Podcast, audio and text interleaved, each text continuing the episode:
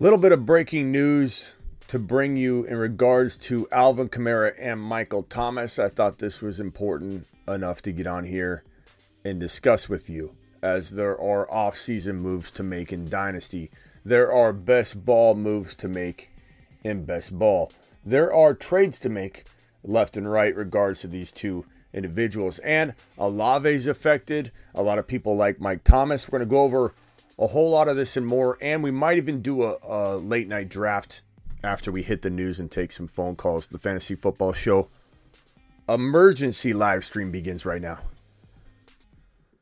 From the fantasyfootballshow.com studios, it's the Fantasy Football Show live Monday through Friday, 7 p.m. Eastern.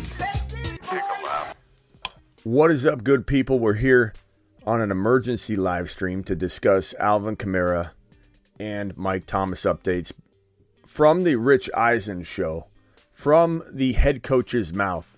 And so there's a lot to discuss. Then we're going to take some phone calls and then we might just do a, a quick little underdog draft. So file on in. Appreciate you all being here. Hit that like button on your way in the door and let's get to it. So, first piece of news um, honestly, we don't know, said Coach Dennis Allen when asked about the updates or progress in the Alvin Kamara situation in regards to the NFL taking action.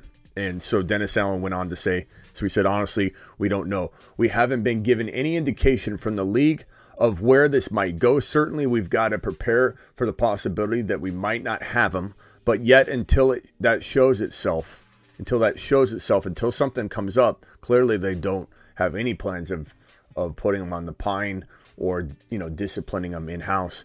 You know, uh, look, we're going full speed ahead and are looking forward to getting him in here and getting him going, and we will adjust to whatever we have to deal with, says Saint Coach uh, Saints coach uh, Dennis Allen.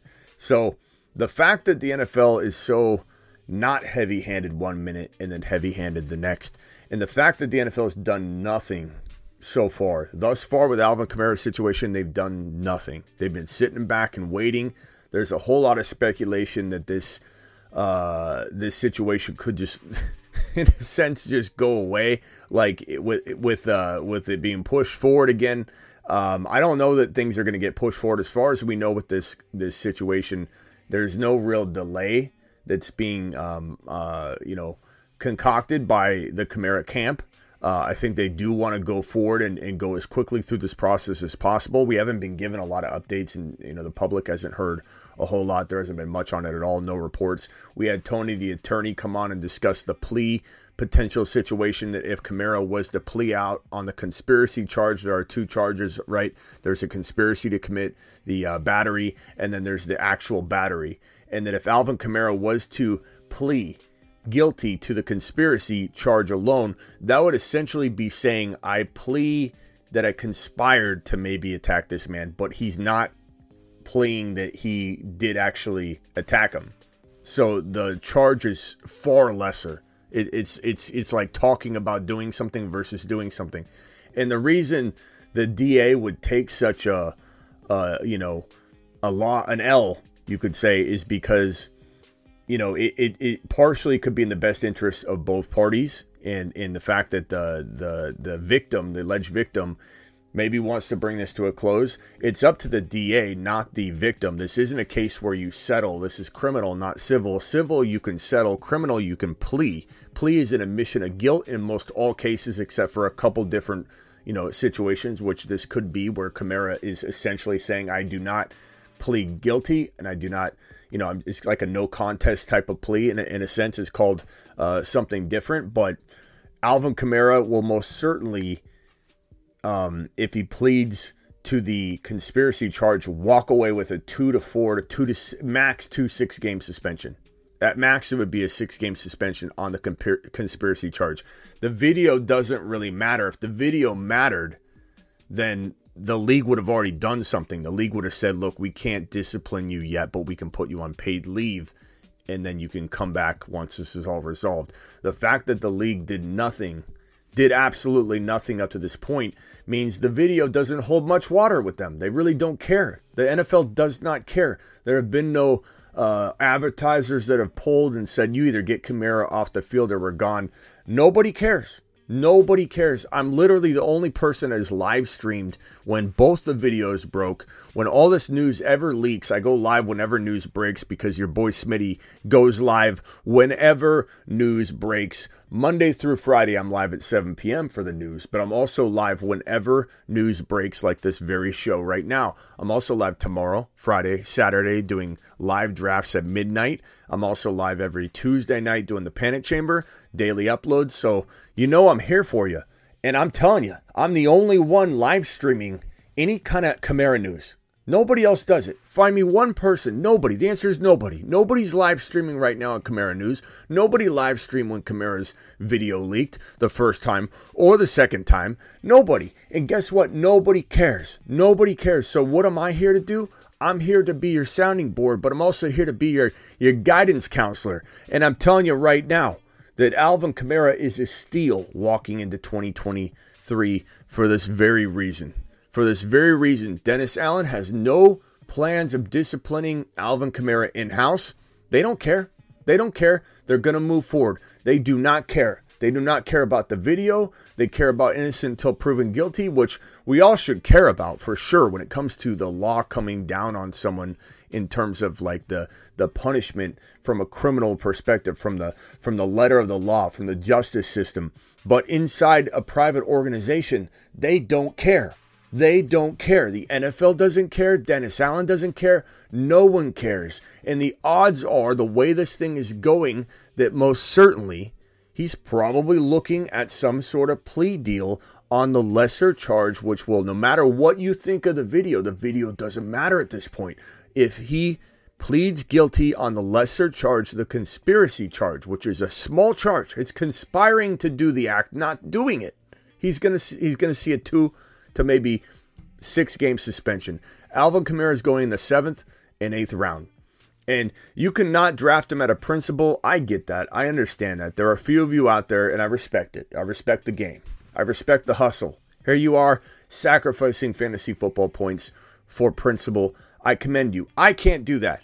I can't do I have to wear my fantasy football hat, my advisory hat. And my hat tells me that we've got to, we've got to look at this thing from an objective perspective, from a fantasy football perspective, what's likely to happen perspective.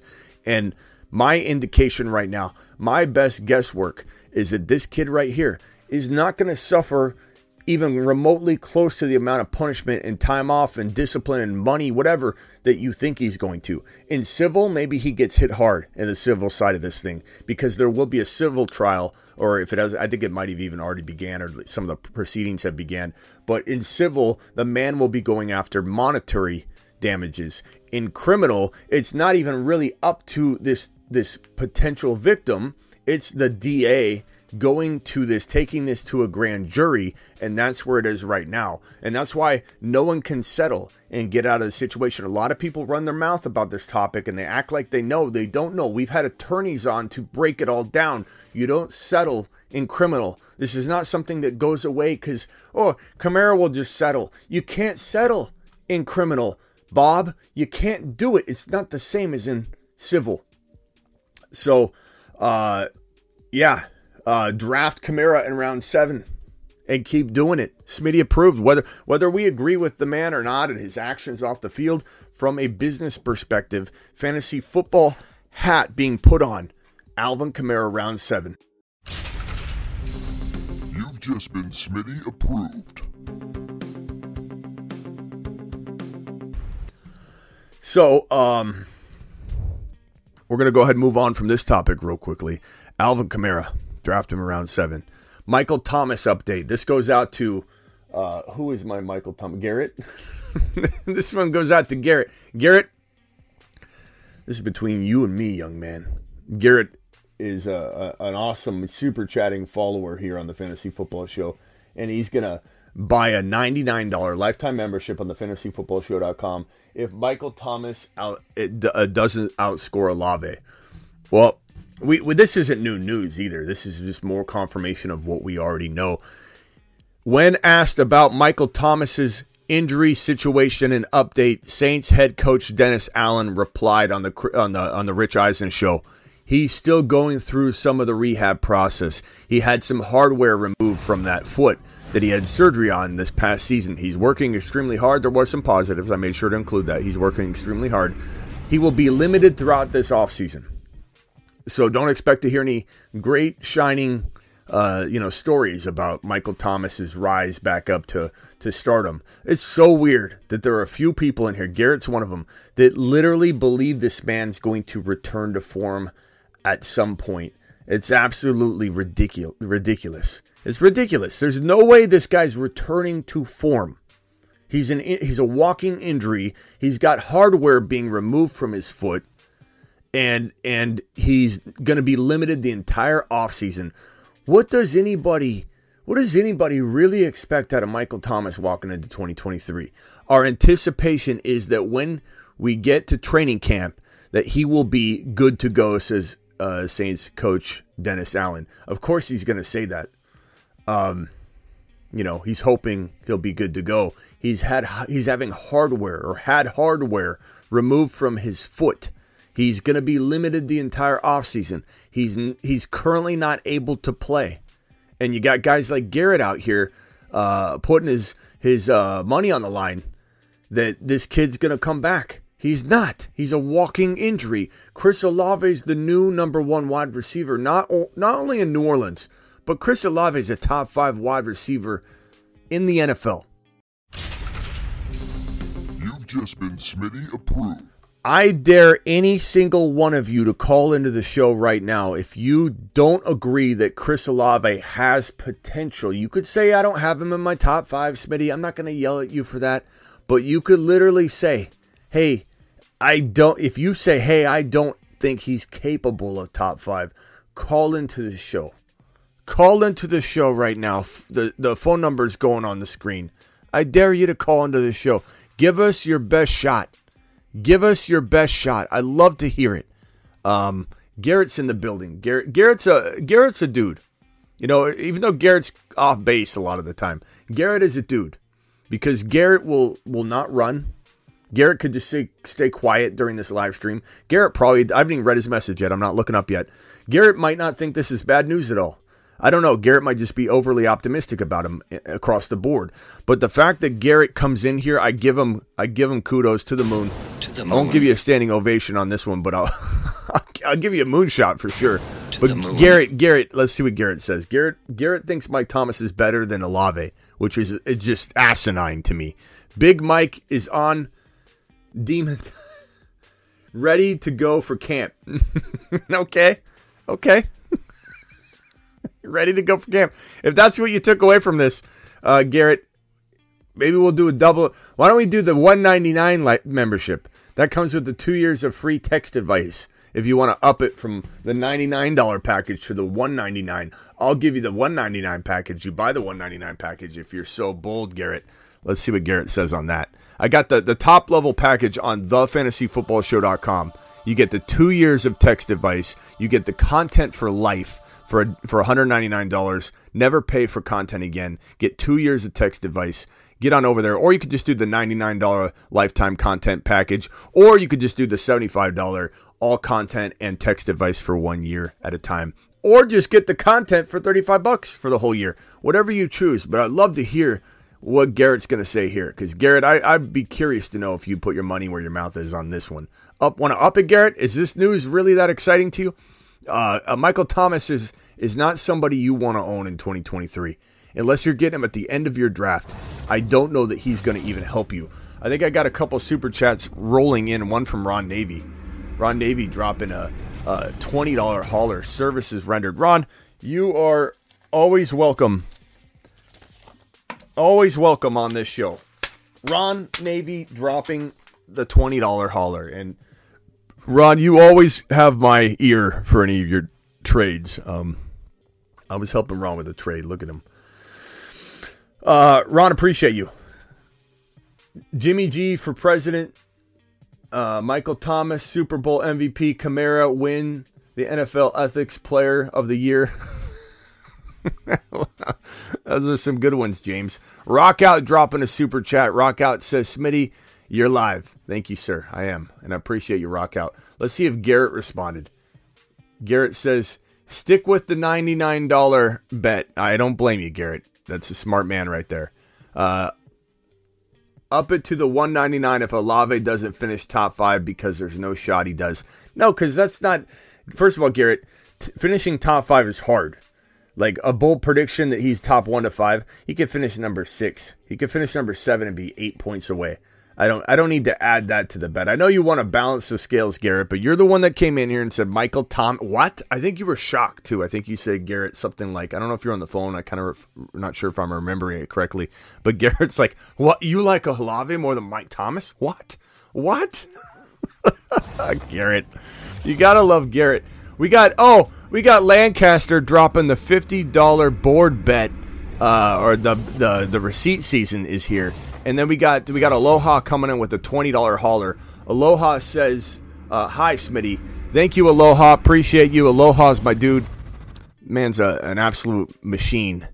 Uh, appreciate Aloha. At Lancaster, Kamara finishes running back three or worse. Running back three or worse on the Saints, regardless of suspension. Okay, I thought you were saying he's finishing number three. Um, put it on the board. He was washed last year and now he has competition. This actually isn't the craziest take, and I'll put it on the board, and it, will be a you know a decent one to look at. I don't know if you want to make something bolder to win the contest because I think some people will say I didn't like Kamara anyway. In Lancaster, you might not get what you want out of the reaction of people if he doesn't finish this way. I don't know. Chat, you can let him know if you got something bolder. It might be better for the board. Uh, because he did. There's an argument here you know, Ron's made this point that, that he didn't exactly have a good year last year. So why are we excited about him with that on top of the fact that there still could be in a, in a best case scenario a two to six game suspension? I get it, but I also feel like this this situation is definitely changing and bringing Carr in. The offense struggled tremendously last year, and now that you get Olave stretching the field, Kamara to me, I I remember because I, you know, I, I look at this from a very weird angle that a lot of you don't. A lot of you look at your teams, and some of you may have had Kamara, but if you didn't have Kamara, you're not looking at Kamara the same way that I am. I'm looking at every single player in a different light than all of you because I'm I'm reporting on it and I'm trying my very best, and I very very much am. I'm trying my very best best to wear an unbiased hat, and I do I do believe I do a good job. Some people think that I dig my heels in. I don't. I'm probably one of the, one of the analysts you find most that people say, "Oh, he flip flopped on something." When it's not flip flopping, it's adjusting and adapting. That's what you want your analyst to do. And I'll admit when I do it. I'll admit why I'm doing it. Remember, I was high on Najee in the early part of last offseason in like January, February, and I came in here on an emergency live stream and said, "Time to change directions. There's concern with the foot." And Najee ended up having a really, really bad start to the season. And even though he turned it around at the end of the year, a lot of people had a lot of L's and they couldn't really turn their season around. So whether you own Najee or not last year, you knew that he struggled. And so, like, that's an example of me loving a player and then switching gears and coming in and, and you know, adjusting and adapting. Me loving Breece Hall and not Javonte at the beginning of this season doesn't mean I don't love Javonte late in a draft. And in best ball, I love Javonte for the midseason on, but you you see me being objective with Breece Hall's ACL recovery, but not being excited about Javonte's. I'm very, very, I think, unbiased when it comes to that. And I, and I'll say this: my whole point being, I watched Alvin Kamara. I watched Alvin Kamara, and and I watched every carry. I watched every play. I watched the offense. They struggled so badly to give him room. The concerning part for me isn't does he look like he dropped off? He doesn't. I watched every carry. He doesn't look like he dropped off. He looked fast. He looked elusive. He he did hit congestion when he tried to run the football, which I think is why Carr is going to help that part of of the concern. But the concern for me is not does, has he fallen off. My concern is usage. You know, th- there was times where, when he was healthy, everything looked good, and then the team would run other backs. They would rotate and they'd take Kamara out, and it wasn't because he was banged up. So I, I feel like, you know, the only concern I'm running up against is will they do that again or were they were they kind of sparing the, the mileage? Were they kind of just like, let's try this out? We're not really. What's the use in just grinding Kamara into the ground? I mean, I don't know. I don't know the reason behind it. I, it's still a concern for me because I don't have the answer. I'm just going to be honest with you. There is a, red flag. There's a lot of red flags with players that I like. It's when there's multiple red flags that pile up on top of each other that we back off and say, look, too many red flags. You know, Austin Ekeler, he's 28 years old, red flag. Uh, Austin Ekeler, smaller running back. Um, and, and to continue to get the volume he's getting, another red flag. Like there's multiple red flags that pile up. You start saying, okay, maybe I don't go in that direction. Um, with Kamara, there's a suspension, but that's baked into his ADP, so I'm not even counting that because I, am getting him in the seventh round. I don't. I'm not concerned about the suspension at all. I don't care if he gets six games, and I'll be delighted if he gets two in terms of my fantasy value, not in terms of the potential victim. But I, I will say this: I'll say that Kamara did not fail my eye test. I watched every single carry. He looked fine. He didn't lose a step yet. He looks fine. Uh, my only concern would be usage, and I don't know the answer to that. But seventh round, I'm willing to take the chance. Seventh round is an absolute absolute smash. Uh, Lancaster, um, just talking fantasy stats as a starting running back. Uh, Lancaster, did you want to keep this prediction, the Kamara prediction? Let me see if he updated anything. Uh, Eno Benjamin is better than Kamara per star. I think he wants to keep this one. I think he wants to keep this one. Okay, so we're going to put this on the screen. Let me grab this and put this on the board.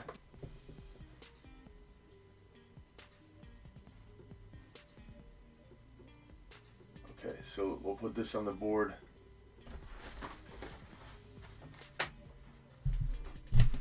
For those that don't know what we're doing here, um, the $50 hauler board is a receipt. This is receipt season right here anybody that drops a $50 hauler, I wanted to reward people that are dropping the big wad, you know, on the screen. If you're dropping the big wad, 50 or more on the screen, I want to put a bold prediction on the board. No limit, you can do as many as you want. Uh, and the best prediction voted by you, the viewers, you, the chat. The chat will vote who the number one predictor is from this board. I've got mine in this box. They're kind of just like the moon men and stuff, just so it's on here, just for fun. I had last year's uh, Burrow, Chase, St. Brown still on the board from 2022, so I just left those. Uh, these have been on here since February and March, most of them. Uh, I added I added some that were on the bottom here, but we're we're gonna go ahead and uh, we're gonna go ahead and uh, put put any fifty dollar hauler predictions on here. The winner voted by the chat will co-host a show, an entire show. You get to co-host the show with me on the phone or video, whatever you prefer and then we're also going to give you i'm going to give you a lifetime membership to the thefantasyfootballshow.com the content membership the 999 or yeah the $99 package. And then probably some other stuff. I, I don't know what it's going to be but i'll definitely have something else. So we're going to go with this is going to be lancaster says Kamara. this is five uh, still 510 for me. 510 uh, Kamara. Saints running back three. Alvin Kamara, Saints running back three. Did I get that correct? Uh, finishes running back three or worse on the Saints, regardless of suspension. Okay. Alvin Kamara, Saints running back three. And that is Lancaster.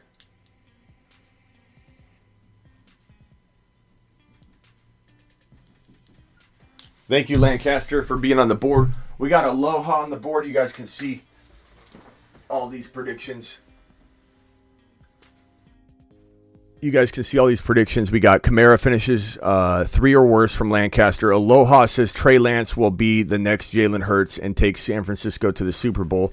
Ron Navy is betting uh, a separate amount. Just just deserves to be on here. Uh, Seven hundred sixty six dollar bet that the uh, bang if the Bengals win the division, he's going to pay that. And uh, if the uh, Steelers win, I'm going to give him. Uh, I, I, forget the whole details. Ron knows him. We're going to put his name on the top of the screen and dedicate a whole show to him and shrine for Ron Navy.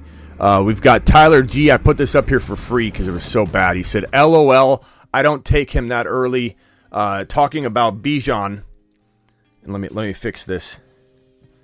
Bijan as a first rounder. Tyler. he laughed. Big LOL. Capital LOL. I don't take him that high. LOL. Bijan as a first rounder. That I threw on here just for free. Uh, Matto dropped a $50 hauler and says Irv Smith is a uh, Irv Smith is a top seven tight end, and the Cincinnati Bengals win the Super Bowl.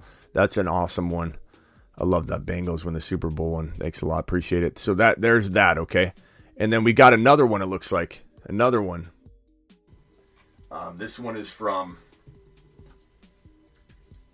This one is from. Uh, so rock out. Thank you, rock out, for dropping that super chat. Uh, team so far: Fields, Barkley, AK, Pierce, Hill, Moore. It's fantastic. Rock out. This is a $50 hauler from Jake. Jake says Bijan number one overall running back this year by at least 20 points. Okay. Now I do have to warn you, Jake, and I can't win this, so you can still win this. You're the first person to drop a Bijan prediction on here, and you went probably the highest, unless somebody comes out here. And I don't know that we're going to be okay with somebody saying Bijan's going to score outscore everybody by 21 points. Like, I don't think that works. You can't really do You got to come up with something better than that. But Bijan, the number one running back, you're the first person to come out here and say it. So you might win this bet if that happens. I do have, you know, obviously Bijan on here, and you and I are in agreement here. And so I love this one. This one's from, uh, this is Jake. Let me just, let me box some of these off. Okay, so Jake, Bijan, running back won by 20 points, and this is 5'10.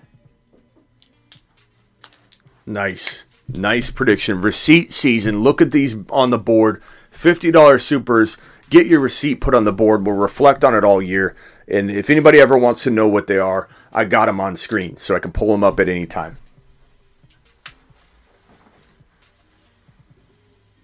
So we're gonna put uh, Jake's on here. Jake's got one, and that is this one right here, fifty dollar hauler. Bijan, number one running back in 2023 by at least 20 points. I like it. That's fire, bro. Okay, so let me put these away, and we'll get back to business. And if anybody has another one they want to drop, drop it live. Appreciate you. Appreciate you. Receipt season, baby. Receipt season. Lancaster, I love yours. Aloha, I love yours. I love everybody's bold prediction. Drop it like it's, you know, like it's nothing. Thank you, Jake. Uh, Charbonnet will outscore Gibbs. Well, uh, Tram, you gotta you gotta drop it. You gotta drop it. Everyone is sleeping on the Bengals. I said Burrow would throw for 5K. George from the Bay, at some point, drop it on the board. Klondike, everyone told me I was a fool when I did it. What did you do, Klondike? Klondike says, I have hurt, so I wanted the stack. What did you do, Klondike? Klondike says, I was watching the last stream and I traded Ekeler for AJB straight up. Is that in a dynasty league? And I honestly, in a redraft, you're drafting AJ Brown ahead of Ekeler. So how on earth is anybody uh, shocked by that? If it's even, you know what I'm saying? Like that doesn't make any sense. Aloha dropping his second bold prediction. I don't think there's much prediction. So Kincaid top five this season. Love this prediction. Uh, you, you sure don't want to go a little higher, like four, just just to kind of dip in a little more. Are we going top five? Uh, also, it's your turn for the Garrett Wilson draft. Okay, I'll take a look at that um, when we go in or no, I'll look right now while I'm talking to you guys. Uh, but yeah, I love this prediction. Let me go to the board now. Uh, $50 hauler prediction, receipt season. Let's put it up on the board. This one I absolutely love. This one's fantastic. Kincaid top five. This is another one from Aloha. There's no there's no there's no limit to the amount of fifty dollar bold predictions you can drop. So fifty dollar hauler from Aloha. Uh, Aloha's got his already on here. Trey Lance next Hurts Super Bowl win for the for the Bang or for the San Francisco 49ers. Um, five nine. So on five ten, one day later.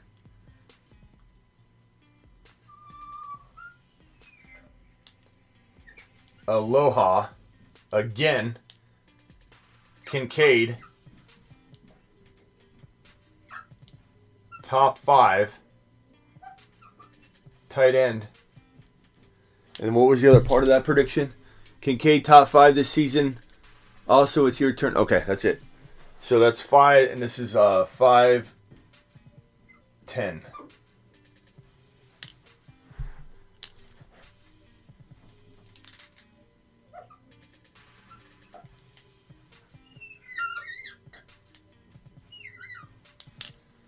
I like that one. I like that one, buddy boy.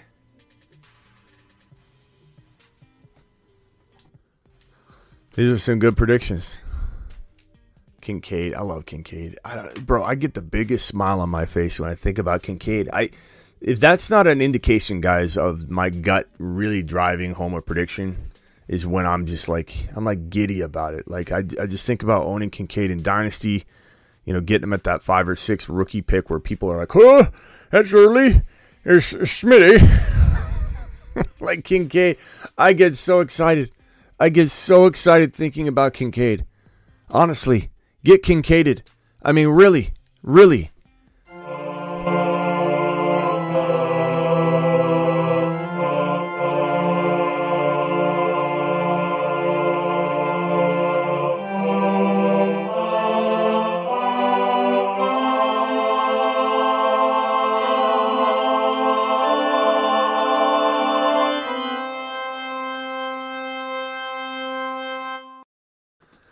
Get Kincaided. Uh, Aloha, I changed it to Super Bowl to show in Super Bowl. So they just have to show in the Super Bowl. So I fixed it for you. I appreciate that, um, Aloha, and the clarification. Kincaid top five is reasonable. Um, Trey Trey said no, it's not reasonable. Is that what you're saying, Trey Trey? Definitely uh, let me know. Uh, phone lines are open. If I missed anybody's phone call, I apologize. I've been dealing with the the fifty dollar haulers, putting them on the board. I love this board so far. I love this board so far. Let me take a photo of it and put it on screen so you guys can actually see it.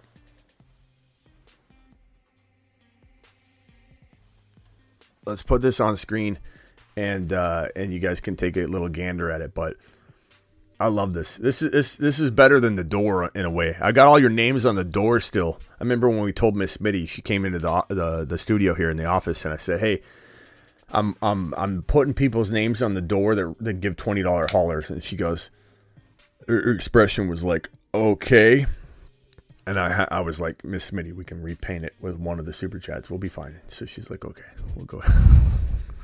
we'll go ahead, we'll go ahead and do it. We'll do it this time. we'll go ahead. It's okay. Smitty, Miss Smitty approved.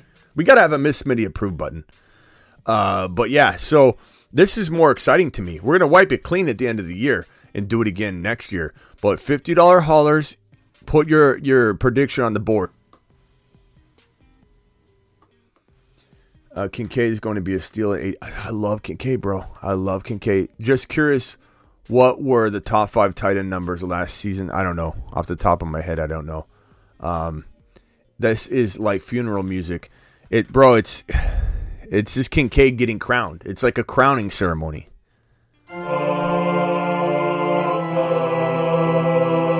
And that's that's the king. That's Elvis essentially, right? The king.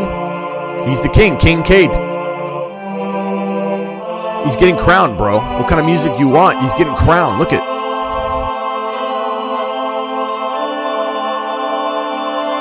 We got Matt O dropping another $50 wad. Matt O wants on the bold prediction board. This one looks nice. Bold prediction number two. This, this is his second. Pollard, Gibbs, Najee finished top six. McCaffrey, Jonathan, Taylor, Ekeler finish outside top five. This is probably look honestly, even over the the the Kincaid and Bijan predictions. Not saying that anybody has to redo theirs or anything because it's already on the board. It's locked. But to put all of this in one, if Matt O nails all of these, he will win. Because there's there's a complicated prediction. Like the, this is like doing a, a seven, you know, team parlay. but you gotta love it. So let's go over to the board and put it up. This one's this one's crazy. This one's really bold. This one's really bold. Okay, so this is Matt O. Five, ten. Matt O. Pollard. Pollard, Gibbs, Najee. Najee, Gibbs, top six, RB. Top six RBs. McCaffrey, JT, Ekeler outside top five. Woo! CMC, Ekeler. What is it? Ekeler, JT. That's bold, bro. JT. Outside. Top five RBs. That's bold. That's gonna win. I mean, if it go if it happens,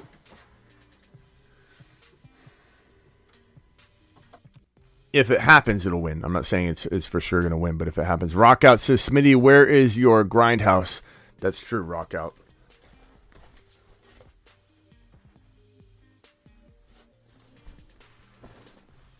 That's true, Rock out. Rockout. Rockout's correct. This is Grindhouse night. Grindhouse, baby. Grindhouse. You are entering the panic chick. Grindhouse. Grindhouse.com, ladies and gentlemen. Get your Grindhouse on. This is the most phenomenal apparel that I've ever put on. And let me just tell you something. We've got a nice, exciting announcement coming. Hats are on the way. And guess who's going to be making them? Grindhouse. I took my hats off of my merch store because I wasn't satisfied. I love the clothing. The clothing's phenomenal. I think hats are tough. Hats are tough because a lot of these companies that do drop ship merch and stuff and, and the and the merch we have the merch we have is phenomenal. Um the shirts are great. I love them they're great quality but and this is for the brand you know not the grindhouse is separate but i reached out to grindhouse because i love grindhouse. They're my boys. And i said hey look i'm having a tough time getting a really good hat. And so grindhouse is making them right now. They're to have a patch on them. So it'll be a, a, flex fit hat, might be white. I don't know if there'll be different color options. There might, they might have them, and it's gonna have an actual like patch, like a sewn, amazing thick patch that will have the logo, the Fantasy Football Show logo here, and probably here. I think it'll be on both. I don't know if there'll be maybe just the website here in the patch here. We're still working it out, but the hats are coming and and I'm super excited about it. But rock out! thank you for the reminder. Grindhouse, go to grndhaus.com. I'll put that in the live chat right now.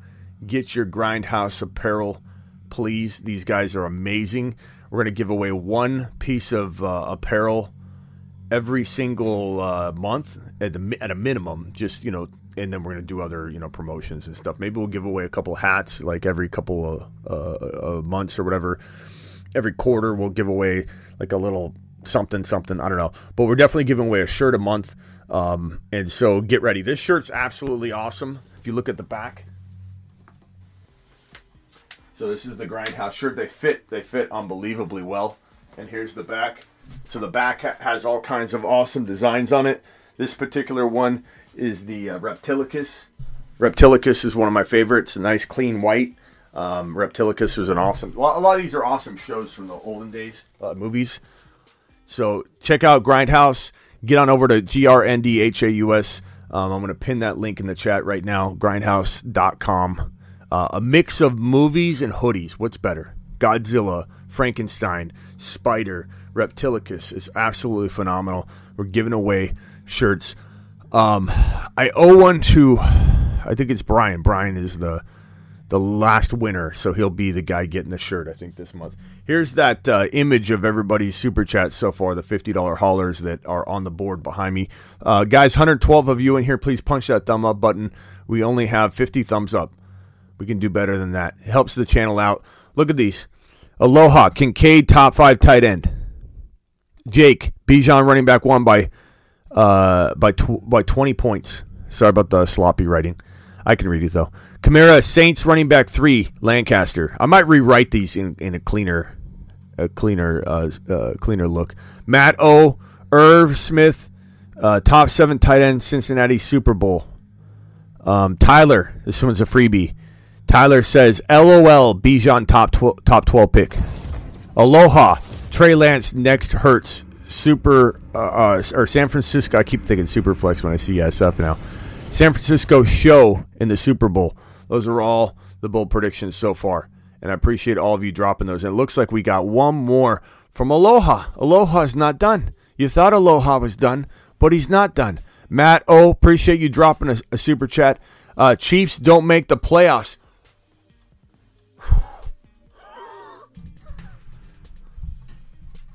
Where am I?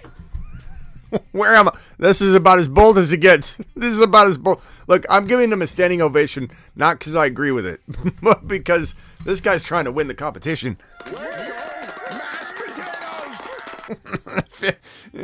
Oh man, Chiefs don't make the playoff. That is bold, bro. That is bold, bro. like that. I don't know. Does anybody think that that's bolder than Matt O's that Matt O just put on on the board? Does anybody? Which one's bolder? Let's take a little vote real quick. If both of these worked out, because Matt O's is like a like a, a it's like a ten player. It's like a one, two, three, four, five, like six, seven team parlay, whatever. This is like a six or seven team parlay. This is hard to hit, but this is almost like one of those odds you go and it's like you could you have to bet you, you could literally bet a dollar to win like ten grand, like ten thousand to one odds. I'd love to know which one is bolder. Well played, Aloha, says Matt. And now, yeah, and it's not like you know these got to land for you to win, but but wow. Um, Chapo Chapo says Aloha with the free fifty dollars to Smitty. I don't know. I don't know. That's such a tough one. Aloha is, is the boldest. Baked and Boys says if both of these land, Aloha wins. Uh, but bro, Matt, yours is still massively like bold. Um, uh, George from the Bay says, "Let me come in and, and back up my boy Aloha a little bit. The AFC is stacked with ten teams that could get in, so it's reasonable. Mahomes injury, and they're done. That's true. Like, there's no injury. Like, if it happen, if an injury happens to Mahomes, that's that's all fair game. Aloha is gonna gonna win. Imagine if Mahomes went down. Aloha, look at this guy. Look how serious. Like, we know this is the Batman, but maybe Aloha is the Batman. But I, I picture him looking just like this. And i if this lands, if Mahomes, God, Mahomes gets hurt, knock on wood, I don't want him getting hurt. But if Mahomes were to get hurt, this man's walking straight into this live stream and saying, I won the bet. We're all going to go, yes, sir. yes, sir, you did.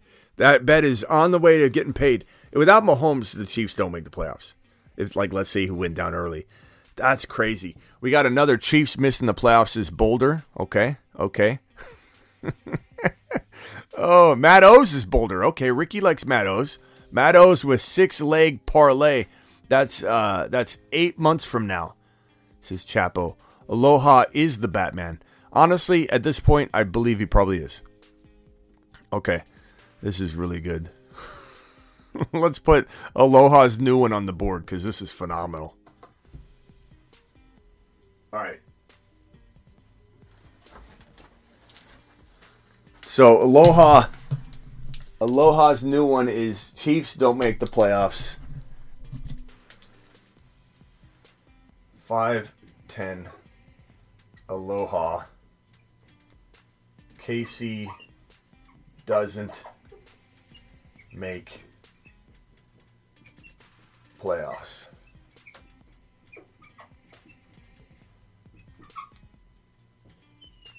And you know what? Just just because this is my lead dog, I'm gonna kind of highlight it so it's easy to locate later when we're trying to say what's the boldest one on the board. This is probably the boldest one. Matto's is very close. So Matt, you'll be right below him. I'll be able to identify yours. I'll remember. Oh, the second boldest is right below Aloha's, but Aloha's is by far the boldest so far. That's I mean that's KC. That's a good one.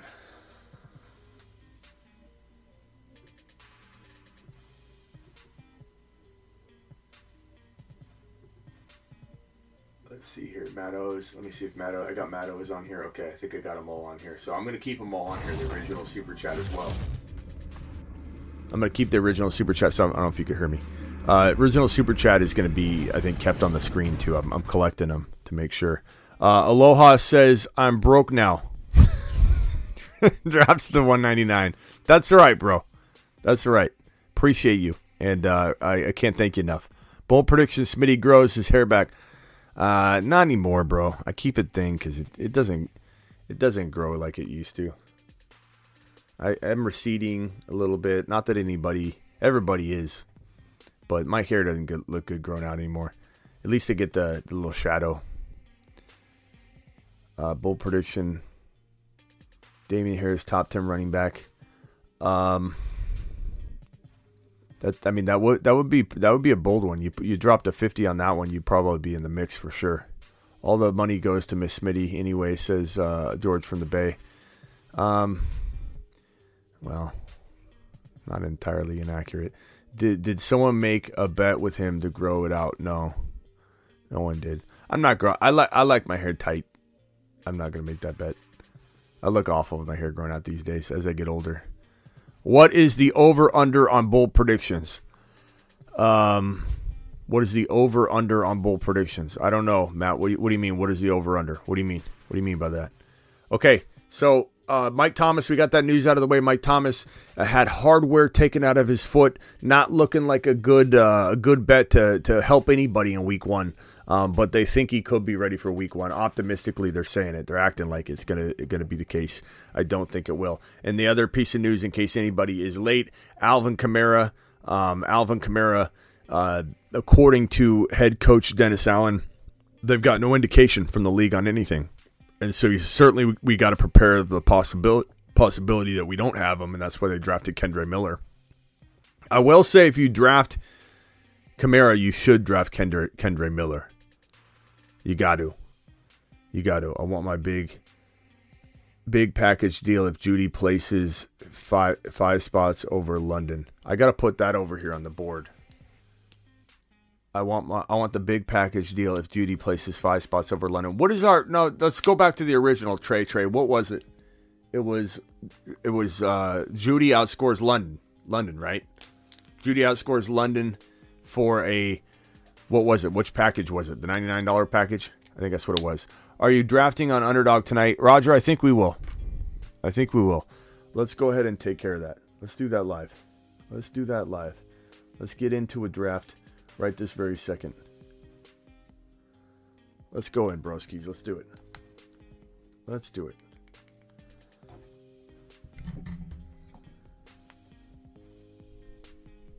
Doing it live.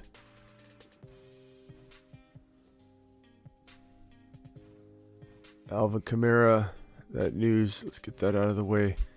Let's get this right here. Let's get this out of the way. This is uh wrong one. This is um oh yeah, this is good. Uh, Black Friday football. This is a good one. The first ever Black Friday game just announced on Black Friday. The Dolphins at the New York Jets. That is a fantastic game. Hopefully Tua's healthy and everything's going good. And I, I can't wait to uh that's awesome. That's a good game. This right here, Christmas Day, Giants Eagles, that's phenomenal. That's a great game. That's a great game. Rock out dropping another. Uh, Smitty gets an invite as a kicker in August. That's a good one. Can you imagine? I probably wouldn't take. I mean, I I would do it. I would. Who are we kidding? I would do it. I would do it, but I would live stream still every night in the hotel room. You know, I'd figure it out. I wouldn't leave you guys hanging, but I'd do both of them. We'd we'd we'd live stream it. I have the ninth round ninth. I have a ninth round receiver bold take coming soon. Golf says, okay, golf. We'll be looking out for it. Appreciate you. All right, let's get into the the best ball draft. We're gonna swipe over to the third card, which is the puppy. I'm not. I'm gonna click it, but not click enter yet. Okay, so I want to get people a chance. The link is. Um, I don't know if I pinned it in the live chat yet. I think I pinned the Grindhouse link, guys. Make sure you click on that Grindhouse link. Okay, go visit my boys Grindhouse. I'm gonna put the new link in here. This is for the draft. I'm going to pin that right now. You have to be, you know, on underdog. Um, use that code Smitty, which is in the link. Just click the link and it'll put the code in for you. Underdog Fantasy promo code Smitty. Puppy drafts five dollars in entry, 500k in prizes. Um, 75,000 goes to first place. Second place gets 40,000 and so on. All the prizes are right there. It's 0.5 PPR. Passing touchdowns are full points. Every other touchdown's worth six. One quarterback, two running backs, three wide receivers, one flex, and 10 bench spots. Click the green button now to get in. We're all jumping in. I'm going to wait four, three, two, one because of the YouTube delay. I'm getting in there. Six more to start, so plenty of you are going to be able to file on in and get into this. Um, Kenobi says, "Can we draft for you?" Uh, I will. Yeah, I will try. The only problem is there's a YouTube delay, and with that 25 second timer, it, it's usually chaotic. And and whenever I've tried this, I've I've timed out. But you guys can give me your suggestions while we're looking. Like start dropping names ahead. Look at the board and tell me who I should go with. Okay. One more to start, and this draft will begin in 45 seconds after it fills. One more to start. Use that link in the live chat. It's pinned. Use the link in the description if you're watching this video later and you want to get signed up ahead of time to get into the next draft series. And we draft every single, of course, I'm live 7 p.m. Monday through Friday whenever news breaks, like this live stream tonight. And then I'm live Thursday, Friday, Saturday. So tomorrow's Thursday. Thursday, Friday, Saturday are live draft marathon uh, nights every single week from now until kickoff. Thursday, Friday, Saturday. Very easy to remember. Three days in a row. We kick off our, our draft weekend early on Thursday. And Thursday, Friday, Saturday, midnight Eastern. That's how we roll. That's when we draft. Um, Trey says, Trey, what was our what was our thing? I'm look. I'm drafting from the five spot. Trey. Trey, what was it? Jeudy finishes five spots over London is the best bowl prediction no cap. That would be uh, that would be pretty good. If you drop that uh, on a fifty dollar hauler, you might be at a, a, real good shot to win that. But what was the uh, what was the thing that we had? Did we have one or no? Kincaid won't be top five. Laughing emoji. How are you gonna laugh at that? How you gonna laugh at that? Drake slander. Jeudy finishes five spots. I want my big package. What was our what was our little agreement, Trey Trey? Did we have one or no? All right, here we go. It's go time. Number one overall pick is Justin Jefferson.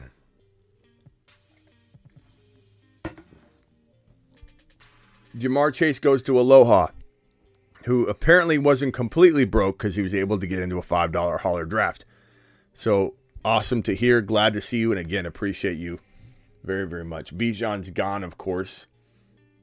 Um, at this point, without being able to trade down like my video today highlights, I'd probably go Tyreek Hill. No,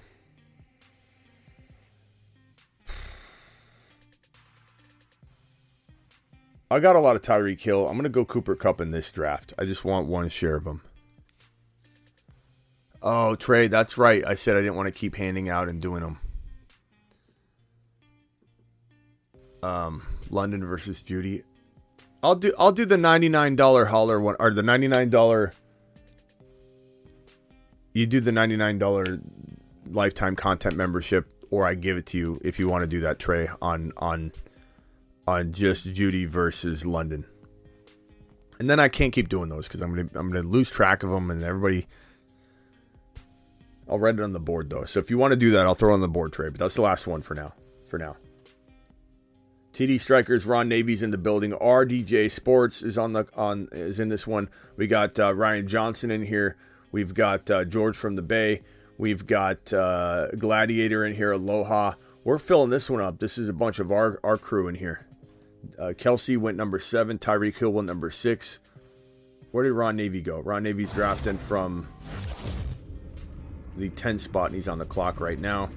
AJ Brown went nine. Diggs went eight. Kelce went seven. Tyreek Hill went six. Rockout's dropping a super chat here. Look at this bad boy. Rockout says, How do we keep getting in the wrong draft? I don't know, my guy. Maybe the stream's like delayed for you or something. I don't know. Make sure you're uh, all caught up. Sick Nasty says, "Can we run a full PPR dynasty startup draft?" Um, I don't control the scoring. Most of these formats are all 0.5 PPR to accommodate all of the non PPR people and all the PPR people. So best ball is usually all P 0.5. Do I have to buy if I lose? I don't have any money. Well, do I have to buy if I lose? I yeah, be, well that's the whole point of of these. So you're coming in with a bold prediction and you're saying this is going to happen and I'm like, "What are you talking about?" And then that's where we start arguing. They go, "Fine. You want to do a little little uh, little little challenge?" So, deals off. Deals off, Trey. Appreciate you though. Appreciate you, Aloha. Yeah, we'll do we'll do mock drafts. We'll do PPR mock drafts for sure. And we'll probably have a big, big tournament draft. Okay, so don't worry, hang tight. You guys gotta stop taking a Olave. You guys are gonna ruin Olave's value. Man, Olave. Is that one of ours? I think DJ Speedy's one of ours. Play the odds game, guys. Don't don't reach so high for somebody. Don't reach so high for somebody. Tr- tr- take other players and you know enjoy the that draft slot. You know instead of forcing your draft slot into another one by taking because like Olave at 13, that's like the highest you're gonna like. That's that's like I'm not saying he's not gonna earn that necessarily, but that's gonna that's gonna leave a mark over and over and over. And you got to plan, uh, you know, plan accordingly. Like that, the maybe maybe things won't go exactly like we planned, but the the snipe the sniping is crazy inside our community. It's becoming increasingly difficult to see these guys go higher, higher, higher, higher, higher, higher. Um, I gotta be the only one who thinks Wilson shouldn't be taken in the first two rounds. I think you're not the only one to think he should fall to the top of two, but you're probably the only person on the planet, King, that doesn't think Garrett Wilson should be a sec at least a second rounder. Yeah. You'd be you'd be on the board there. You dropped a fifty dollar holler. I would be one of the league dog candidates for for a bold prediction. I'll tell you that right now. I'll tell you that right now, my guy. That's uh let, us any anybody want to confirm with King that you you agree with King's statement. Somebody somebody be bold enough and don't just try and agree just to to be that oddball. Like does anybody truly believe um, anyone have experience with auction drafts? We do them all the time, bro. I got auction content all the time. Hang, hang tight for it. Does anybody believe what he just said? That Garrett Wilson. I appreciate you being bold and saying it, but yeah, I, I, that's crazy. Let's see. I got. Let me go. It's a little early here, but not really. I mean, Breece Hall. Breece Hall's in the late second round. I need an RB. I've got Cooper Kupp already. We'll go Breece. Lucas, hell no. Love the early wide receiver strategy with the mid round QB running back. Great value late. Golf says, yeah, it can be. It can be. Garrett Wilson put up 1,000 yards with no quarterback, says Max. Yeah, Wilson is insane, and now he has a Hall of Fame quarterback. This is all what I'm saying. Nah, I'm a Garrett Wilson truther. Garrett Wilson put up 1,000 yards. Um, that's a, that's a that's one of the boldest things I've ever heard. Not even a top 24 overall player, Garrett Wilson. He's uh you know he's climbing in this first round in our group, but he's really like a 13, 14, 15 overall player. But I don't know. Our group is drafting so much. I have a feeling we're gonna we're gonna ruin his ADP. We're gonna ruin Garrett Wilson's ADP. This is latest I've seen him go in a while in our group too. We've taken him at like six five. That's crazy. It's too early. It's too early. Don't ruin his ADP. Chris Olave at 13 is too early. This is almost take a lap material. Where where you're ruining. You're taking the blueprint and you're showing you're, you're showing everybody your hand too. Like this is. We got to pump the brakes on the reaching, guys.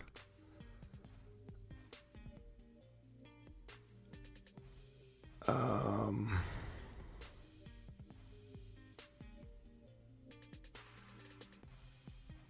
I'm gonna cue Burrow in case I time out. I'm just looking around.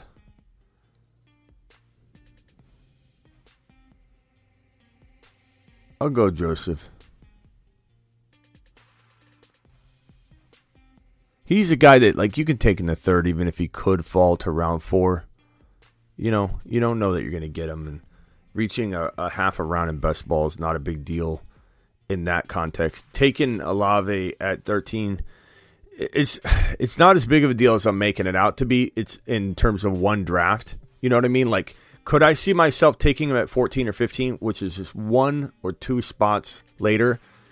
In all honesty, I want to say like I could see it happening, but the thing is, I wouldn't do it on the regular, and I feel like some people are going to do it every time. Um, Smitty's the biggest reacher. I don't think Joe Burrow at the middle of the third round is a reach, though, pal. He can fall to four, but it's not a guarantee, especially in our group. you know, at this point, all the reaching's been done, and we're literally drafting players in a different at a different level now. There's a scarcity already at play. There's a scarcity at play right now that, quite honestly, what do I got here? Phone calls. There's a scarcity at play that that Joe Burrow is not really a reach right now because of all the reaching that's already been done. You guys already ruined his ADP. I thought I was a Jets fan. I could get him in the third. Jake, you were never going to get him in the third. That that that's just that, that's wishful thinking. That never even that was never even a possibility. That was before we even touched it. He was a late second rounder maybe, but he was never never in the third round. Yeah, peanut butter's right. I make calculated reaches. I feel like I do. I feel like I don't make stupid reaches. I make calculated reaches. I'm not saying anybody in here is making stupid reaches. I'm just saying. Let me just say this though. Okay, DJ Speedy may have reached, but this is where in best ball it's a little different. You can still recover. He's got a fire team. Okay, DJ Speedy has Fields, ETN, CeeDee Lamb, and Olave. I don't think the reaching really hurt it hurt him, but what it's going to do is hurt Olave's value. Is all I'm saying. So like one off situation, you know, it doesn't it doesn't really it's not a big deal. But like if you start taking Olave there and you do four drafts a day, and people that are in your draft see him go there, and so they think about the next draft, like the cascading effect of doing that impacts thousands of people. You taking Olave at 13 overall in let's say 12 drafts impacts thousands because all those people that see it and then they think a little bit about letting Olave slip next time and they don't and then that impacts you know the 12 people or the 11 other people that saw that and so on. Like it's a it's an infection. So you just got to be a little careful thinking oh it's it's not going to affect anything. It's one time. But you know it definitely it definitely can. Definitely can affect infect a, a lot of different things. Uh, Ryan Johnson is on the clock. Then WS is on the clock. We'll call him 510. 510's on the clock. You crazy. Who's crazy? Who's crazy? Who's crazy, bro? Um, I really would have liked. See, you're not going to get things like London to fall in this kind of draft. Who's my Breece Hall, Cooper Kupp.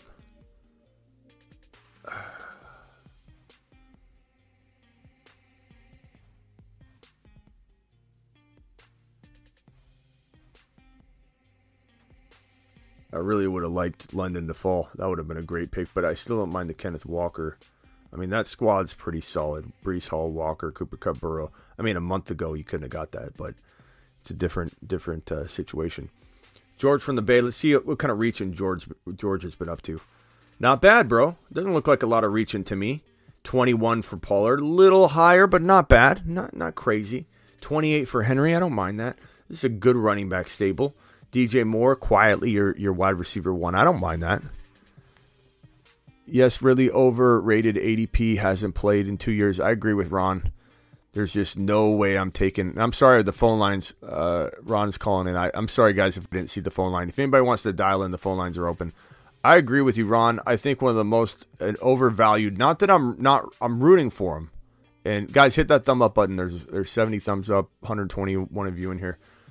Not that I'm rooting against him. I'm very much rooting. I'm a huge Jacksonville supporter. Like I love the Jags. I love I love me some some T Law dog. Like T Law to the moon. Absolute to the moon. And I, and I'm super pumped about Ridley and I really hope he proves us wrong. But it's about ADP. It's about cost of entry, risk versus reward. Saying that he's overvalued and avoiding him doesn't mean I don't like him. It just means that when you start taking Ridley, where did he go in this draft run? Um, he was uh, probably about 41. received above Christian Watson. So he, He was went up there with Deebo. Yeah, he went in the middle. It, it's high. It's really high. Uh, he said I'm crazy. He said I'm crazy, but I'm not taking Deebo with a with a messed up quarterback room that 49ers have. I'm sorry. And I'm not taking Ridley that hasn't played in 2 years. That ADP is way too high, I feel. I'm taking Christian Watson who I saw play last year and I think he's going to even do better this year. So, yeah. I'm not crazy. Yeah, I don't Garrett's think so. crazy, I don't but- think so at all. It's it's a it's a tough call, it's a tough call to make when to invest in Ridley. I, I get that because I do love I do love Ridley Ridley's story. You know that we might see unfold where it's like, dude's counted out. He's wearing number zero, right? Isn't he wearing zero?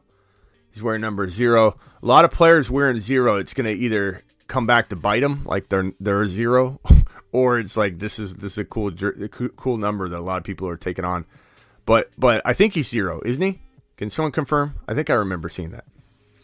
So R- Ridley out for two years. We have Ricky Williams as an example, uh, Michael Vick as an example of players that took off a major amount of time that was not season-ending injury related, where they were back training and they're still in the mix of it all. They're still absorbing the offense and like it, it's you know he took time off, walked away from the sport and and even Watson, Watson's is in that wheelhouse too because it wasn't like Watson suffered an injury. He's been sitting out. You know, he was sitting out.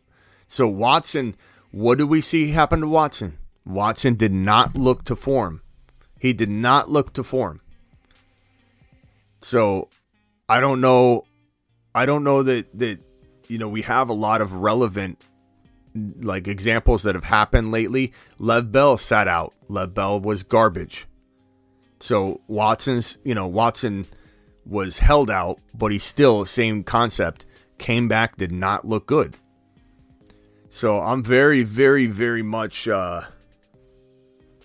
I would say, pessimistic about about what we're gonna get out of Calvin uh, out of Calvin Ridley, but I'm very hopeful. So I want people to understand I'm rooting for him.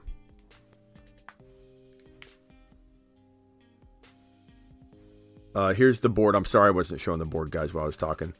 So where are we at right now? We're at Chris Godwin, Christian Kirk, uh, Aaron Jones, G- George Kittle, Michael Pittman, Terry McLaurin, Keenan Allen.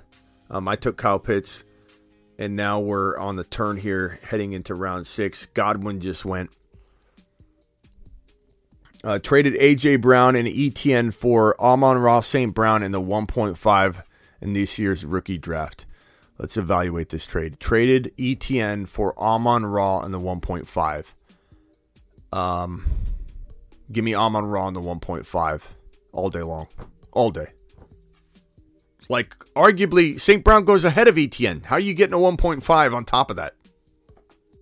Got him. I can understand somebody needing a running back, or you're on the clock and you take ETN over St. Brown. Like that's not crazy. Like I, I can understand doing that. I understand it. But but to get a 1.5 on top of it when value wise you shouldn't have gotten that to begin with, it was that's a crazy. That's I don't know if that's veto police, but it's it's close. Uh, Ron taking George Pickens smart because I would have taken him.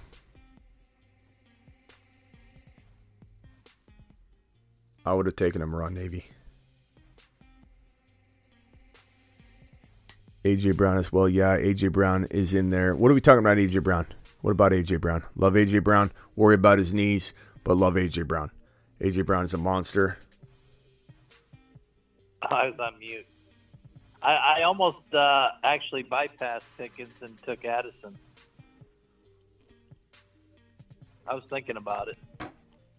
I mean, I don't hate. I don't hate it. I don't agree with it, but I don't hate it. Like I understand it. I understand it. Mike Evans just went. Um, I'm on the clock here, or will be. I don't love these wide receivers here. I don't think I'm going to force wide receiver here because I don't love wide. I don't love the options. Need some. You only got one so far. Yeah, Oh, I thought you had more than that. and I, you know I, I would take one, but I don't want to force it. I don't like these options. The question is, do I just go Charbonnet because he's not going to be there in this group on the way back? I got Walker. Should I just take him here? It's early, but yeah, you could. You could, but I mean, why not try an Addison? I mean, he might surprise you. I'm just going to do it because you guys are going to snipe me. And this team is really, really good. Joe Burrow, Breece Hall, Kenneth Walker, Charbonnet, Cooper Kupp, Kyle Pitts. I'm I'm I'm weak at wide receiver, but again, I didn't I didn't want to go wide receiver there, so I'll just take Charbonnet. But that's the earliest anybody should ever even contemplate him. And the only reason I'm doing it is because you guys have it's been Snipe City. This is a this is essentially like the the top of the seventh round right now. That's how it really feels looking at the draft board because we've all sniped the hell out of each other. So right now, not nowhere near the amount of players you really like at 68 overall are actually even there. My brother is telling me I lost the trade, but I'm not sure. Maybe got a little less value, but I'm getting younger assets. Uh, did I get the trade wrong? Did you? Did I get the wrong? Did you? Did I have the wrong side of it?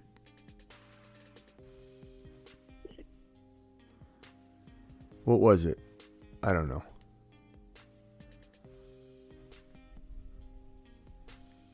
Garrett says, Smitty, you just reached 32 picks, bro. What the heck is he talking about? He's going 32 picks. He's not 32 picks. He's going around seven.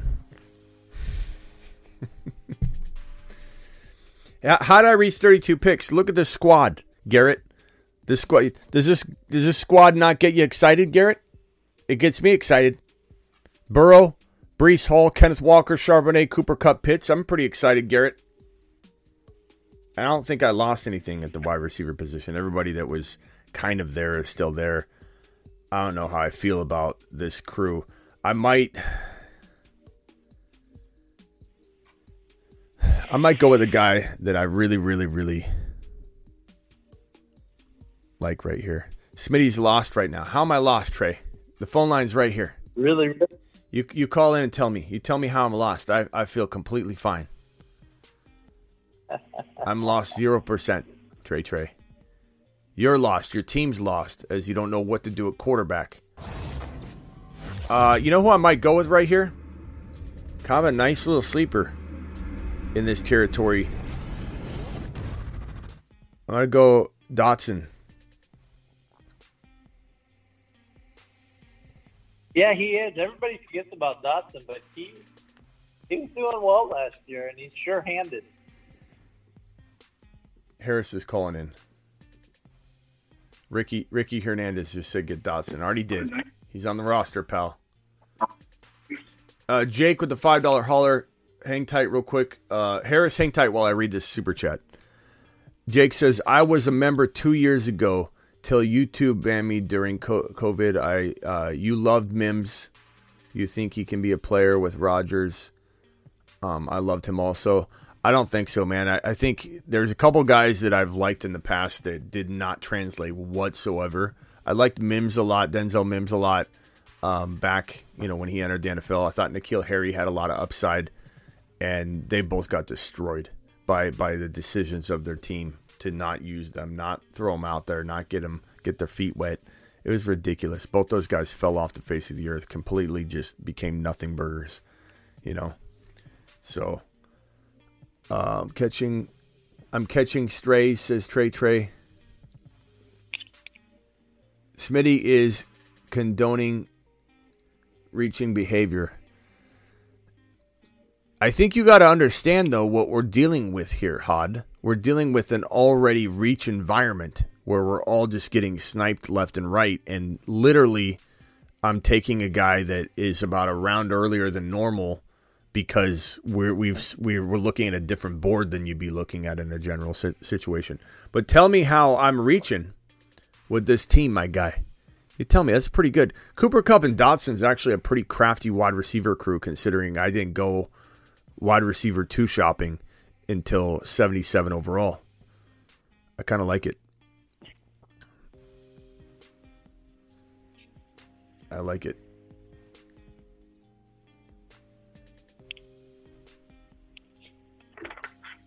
Mingo was his name. Oh. M I N G O, and Mingo was his name. Oh. Me and George going back to back in another best ball draft. Jordan Love will be top five QB. Smitty Logan, drop it on the uh, bowl prediction board.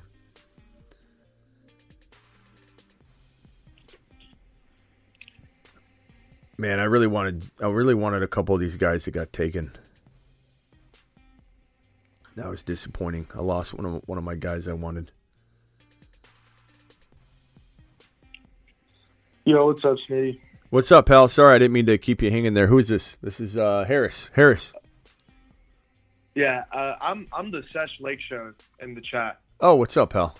I Yo, what's up, man? Uh, so I made a trade last night at like 4 a.m. I was just awake on like sleeper, just looking at some trades, and I sent one. I woke up, it got accepted, and I sent AJ Brown and ETN for Thank you, Jake. Amon Ra, St. Brown, and the 105 this year. Uh, say it again. For the rookie AJ draft. Brown and what? Amon Ra or AJ Brown and ETN for Amon Ra, St. Brown, and uh, the 105 this year. AJ Brown and ETN for Amon Ra on the 1.5. Didn't we just see that one? That was a different one, right? Yeah, I think you saw AJ Brown in the trade though. Okay, AJ Brown and ETN for Amon Ra on the 1.5. I probably it depends on who falls to 1.5, but I'd probably rather have AJ Brown and ETN. I mean, they're already both you know highly ranked, and you don't. I don't even know what you're getting at 1.5. So, if I had to lean that direction, I would. Unfortunately, Yeah, my, my only reasoning was just because Amon Ra is younger and has I think could have a higher ceiling than AJ Brown, but that's like saying a lot. That's just kind of like a little bit of a reach. But I think Jahmyr Gibbs could uh, definitely outperform uh, ETN. yeah, yeah. Uh, Sandu says it's super flex. What super flex?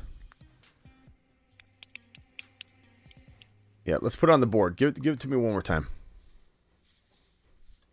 Uh, me Yeah, AJ Brown, ETN. or uh, Amon Ra, St. Brown, and uh, the 105 this year Yeah. and the super flex. It is a super. Okay. Yeah, that does factor a little bit. Sandu's right. That does factor in a little bit. Yeah, but uh, uh, who's going to be there in this Superflex draft? And if and if not, then like could Gibbs be there? Or is Gibbs going to go? Yeah, I wouldn't mind Stroud because I'm I'm weak in the QB area. I mean, if it was Gibbs, I would smash it.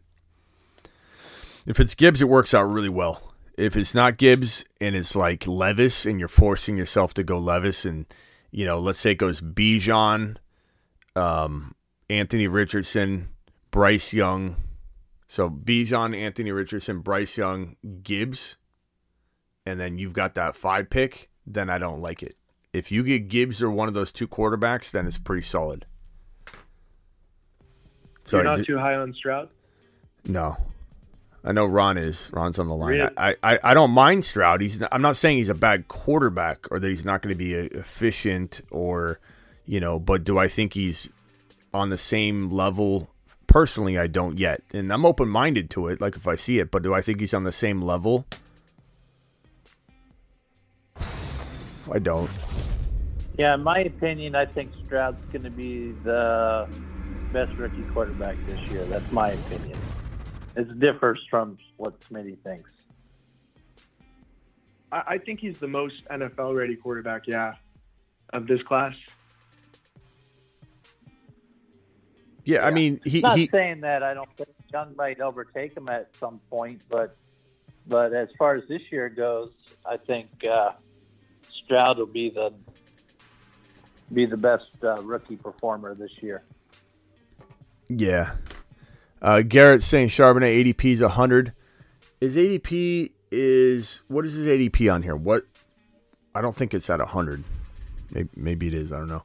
But the problem is, bro, he's been getting sniped, and and in this particular build, I kind of need it.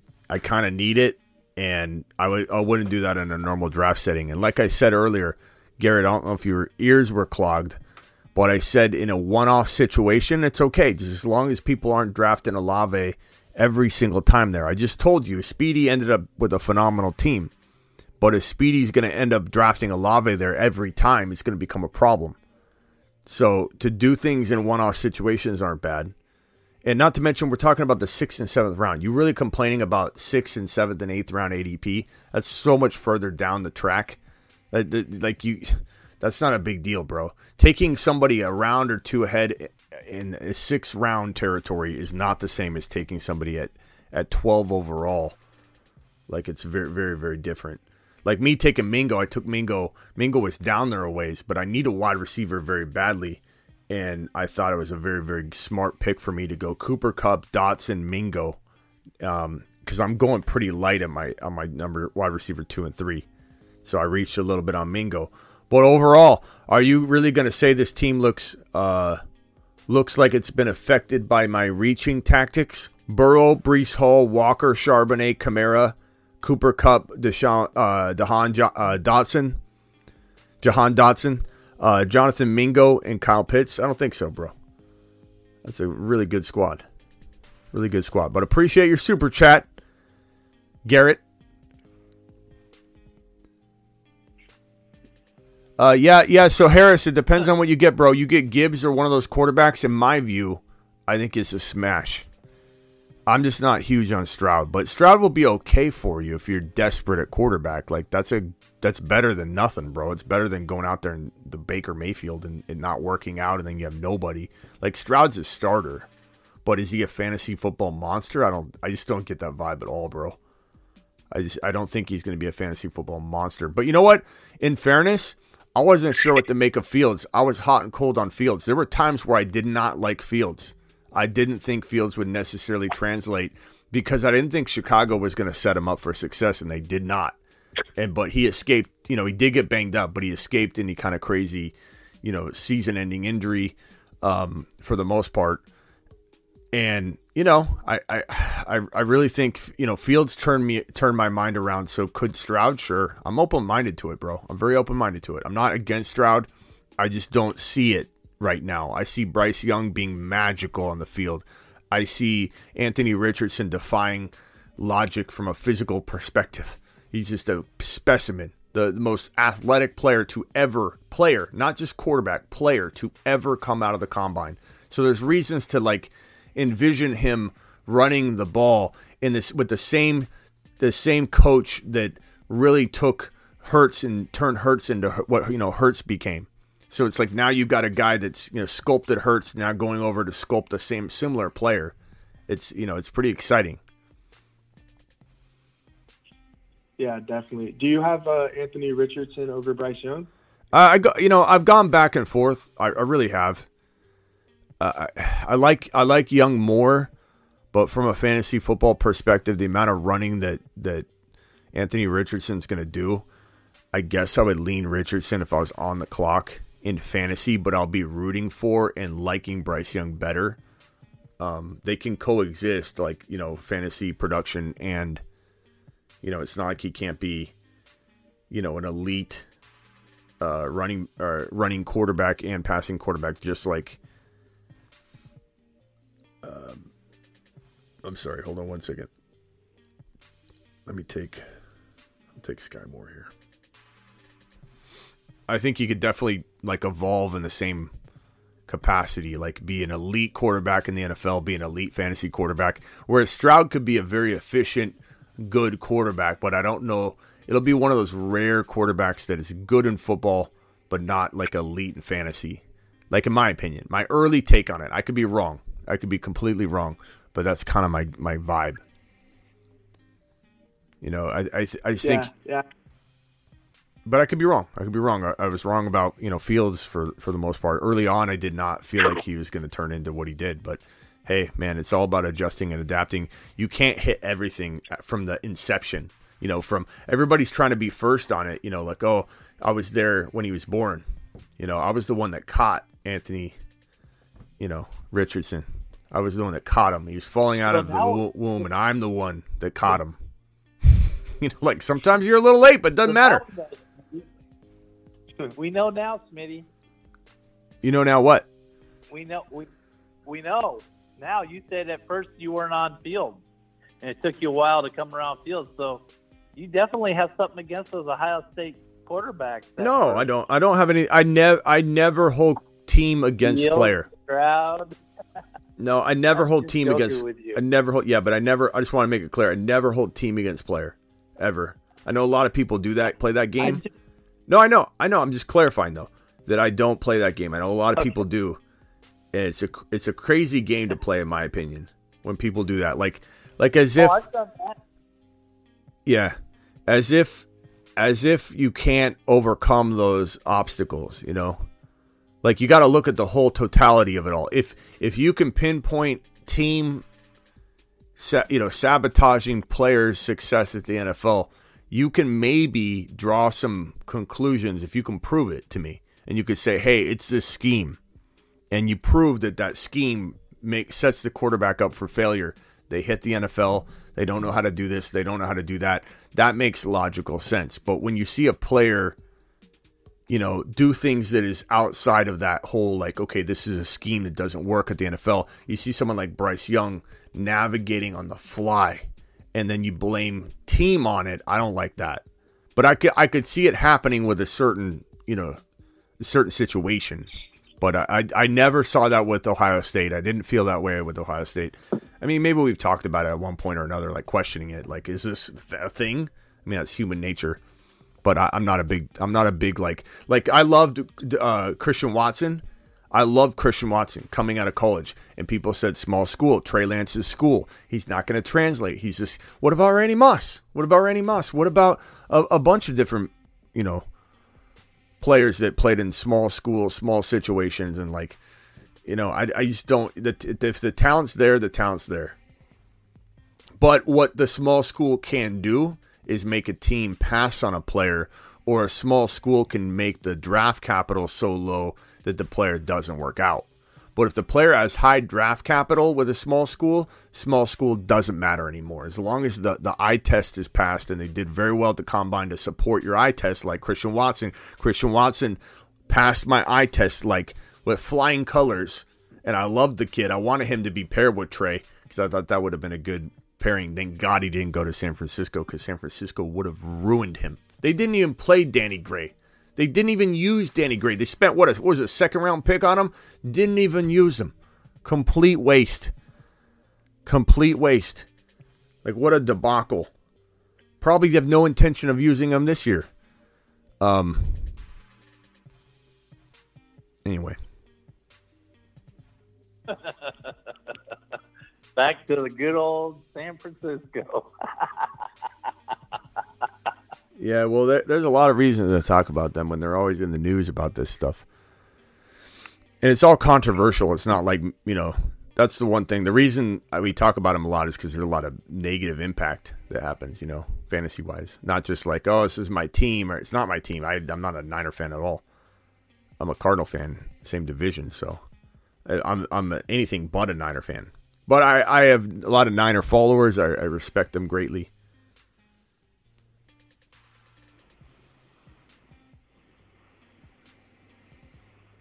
Oh man, I don't know what to do here, Ron. I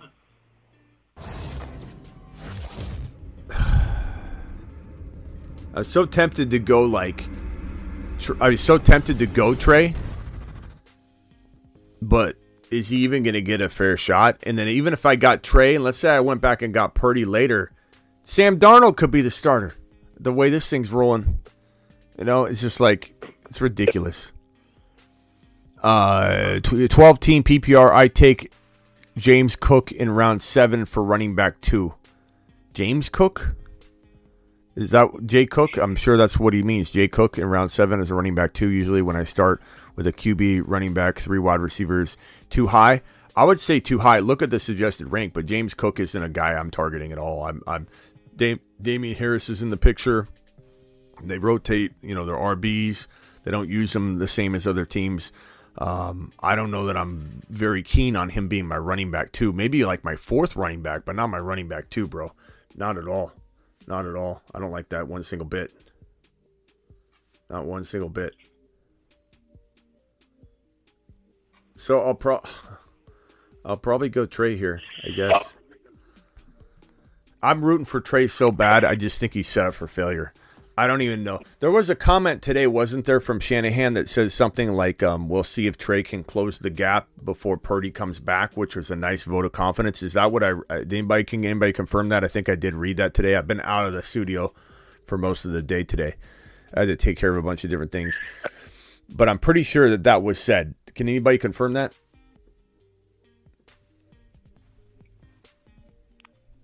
No.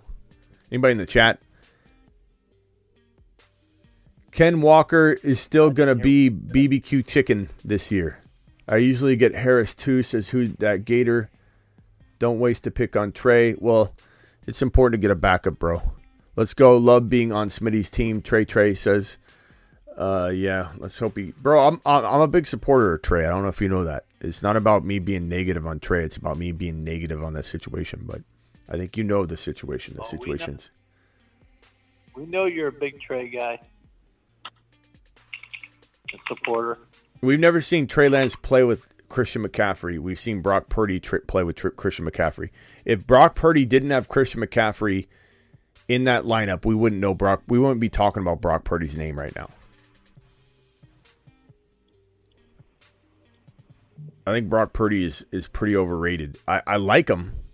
He's got a lot of upside, but and he and he did show poise. But at the end of the year, if you watch carefully, he he very much was getting figured out, and that happens to any quarterback. It's not just Brock, but it showed that he was human. It showed that really his offense was amazing. But the thing is, he isn't an amazing offense, so that's not going to change.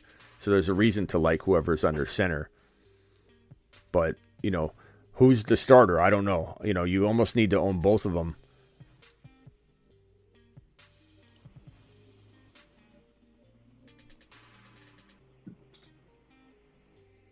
Yeah, that's for sure.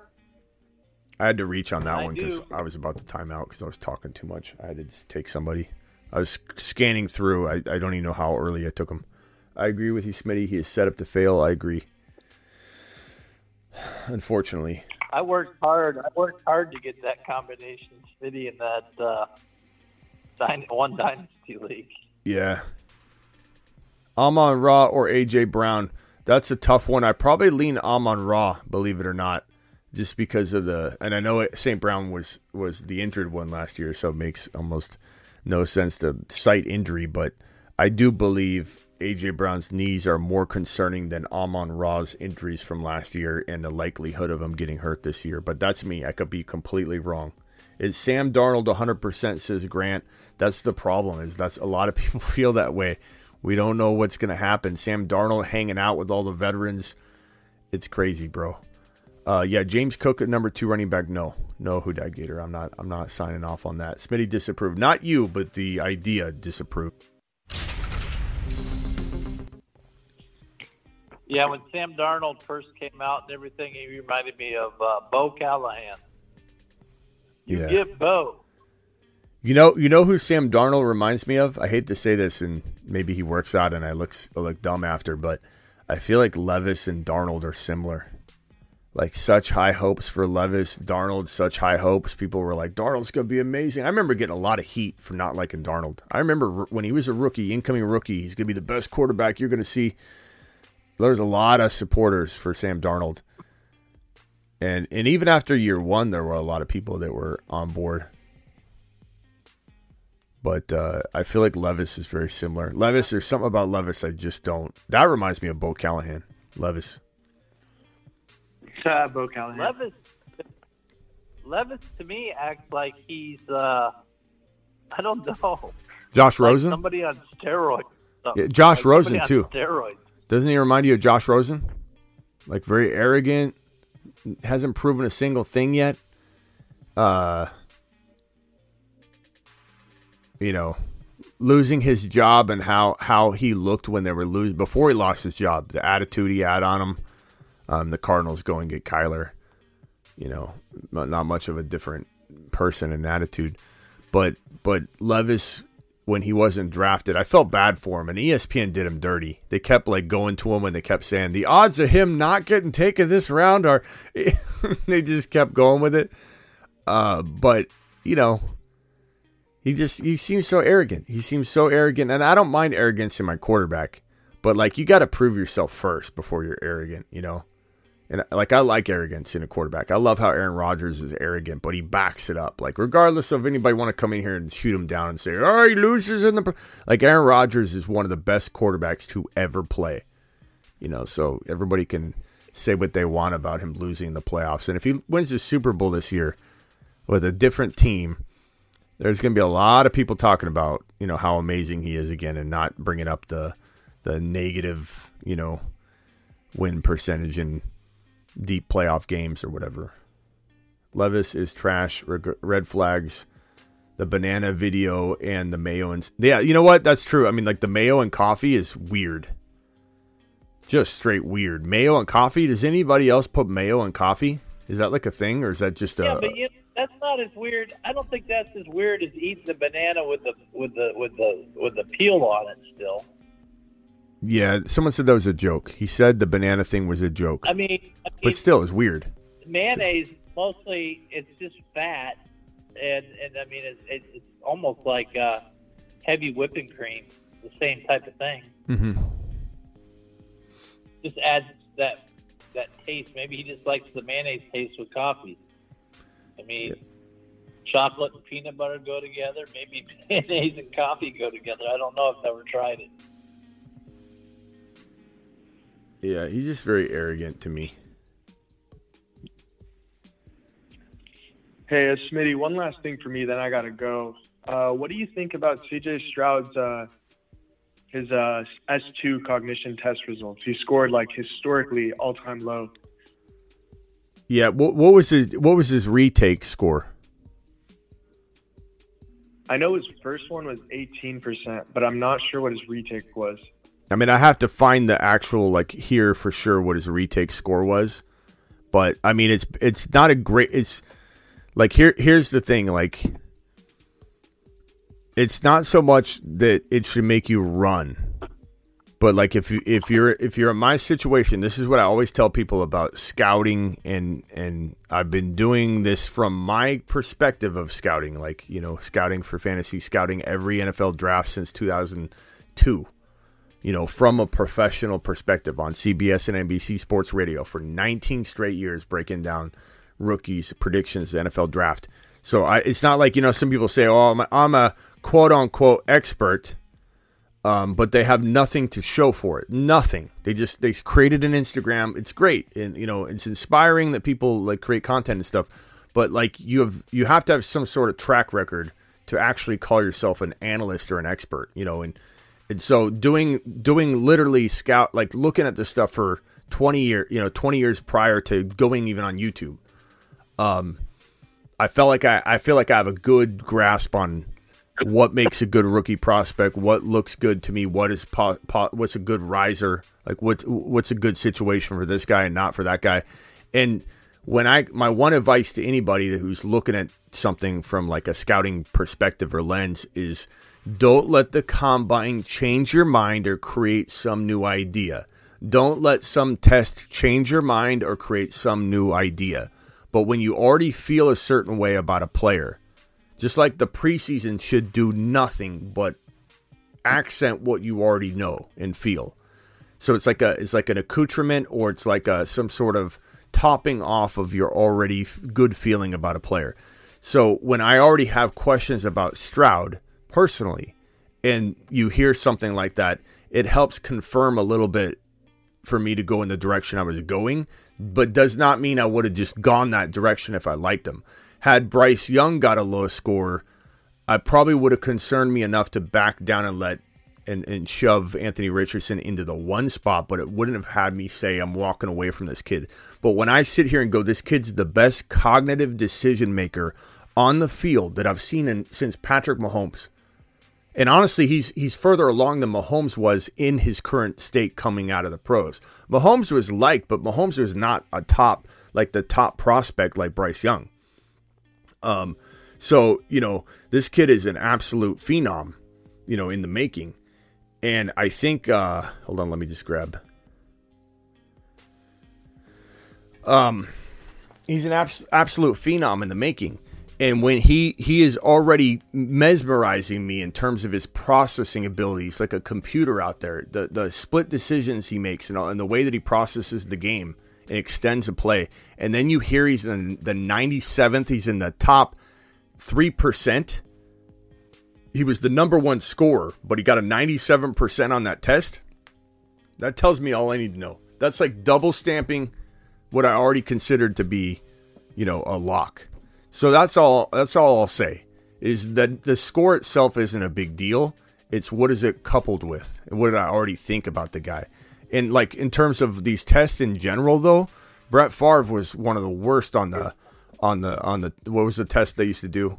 Was it the the Wonderlic or whatever. uh, Brett Favre. Yeah, I think that, Yeah, Brett, Brett Favre scored like a really low score on that, and he had an amazing football IQ.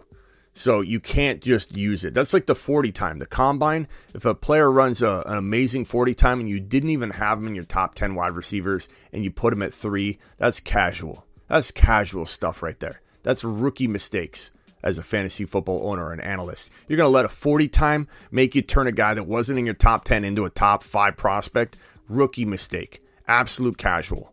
But if you love Christian Watson or you love Anthony Richardson and everybody's doubting him and you're like, no, I see it. And they go out and blow the combine up like Christian Watson did, it's just an accent on what you already thought was, you know, big a big deal. So that's that's what I would say about that. So just for me, it kind of confirms that for me, it confirms that maybe he's not in my top two quarterbacks. Doesn't mean I hate him. Doesn't mean he can't overcome it. Doesn't mean he can't have a great football IQ and he's just bad at taking a test.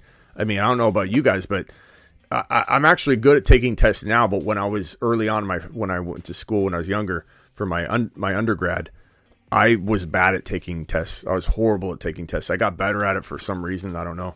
I can concentrate more, but I was horrible at taking tests, and it was not a good representation of my my mental, you know, uh, intelligence. It wasn't uh, my processing. I was I was a better processor than that, but I didn't appear to be. So I can feel I feel for them. Those tests are crazy, you know, especially when you're young. yeah, yeah, definitely. Yeah, I'm not too worried about it, but uh, just definitely something to like think about. Just because it's so low, it's like, damn, like, is he really like that slow? Yeah. Yeah, he, he scored. What was it? It was. Let me see if uh, there's an update. Does anybody have the update on his second test? Did they even reveal it? I think they didn't reveal it. I think they just said it was a much improved score. So, but we never really heard what it was, which was kind of disappointing because if it was actually improved, That's it would have it would have helped him. Part of me wonders if it's not that much better, or they would have released it to kind of resolve those feelings. You know what I mean? Like, why wouldn't you release it if it was a great, like, if it was like in the seventy percent range? I don't know.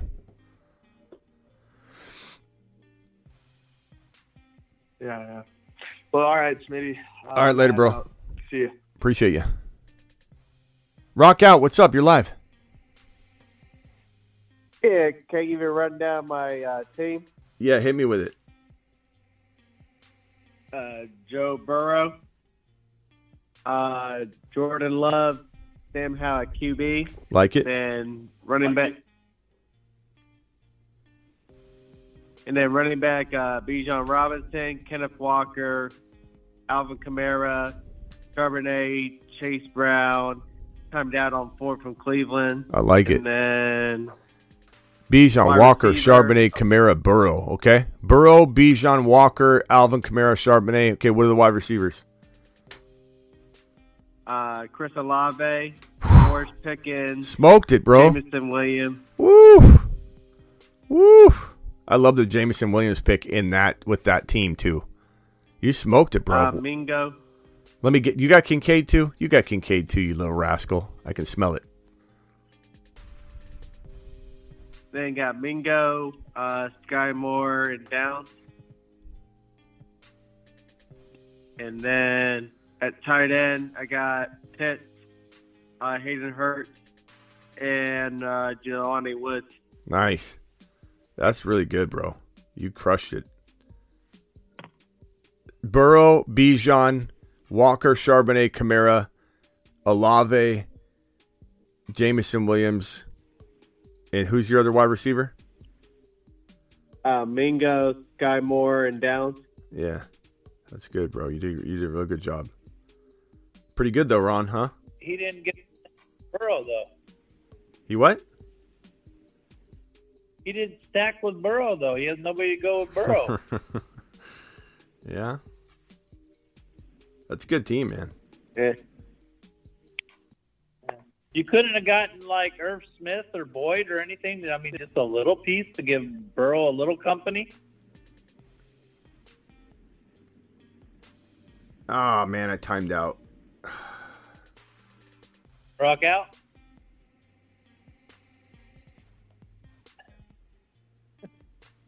Rock out, he's talking to you. Hello? Do you fall asleep in the middle of your draft? Rock out. He says, "Screw you, Rod Davey. I'm hanging up on you." he did hang up. He did hang up. I know. He's like, "Screw you, Rod Davey. I'm hanging up on you." I liked it, Rock out. Come back. I liked it. No, I mean he had a, that was a nice put together. Sure, Ron. He had. I was surprised.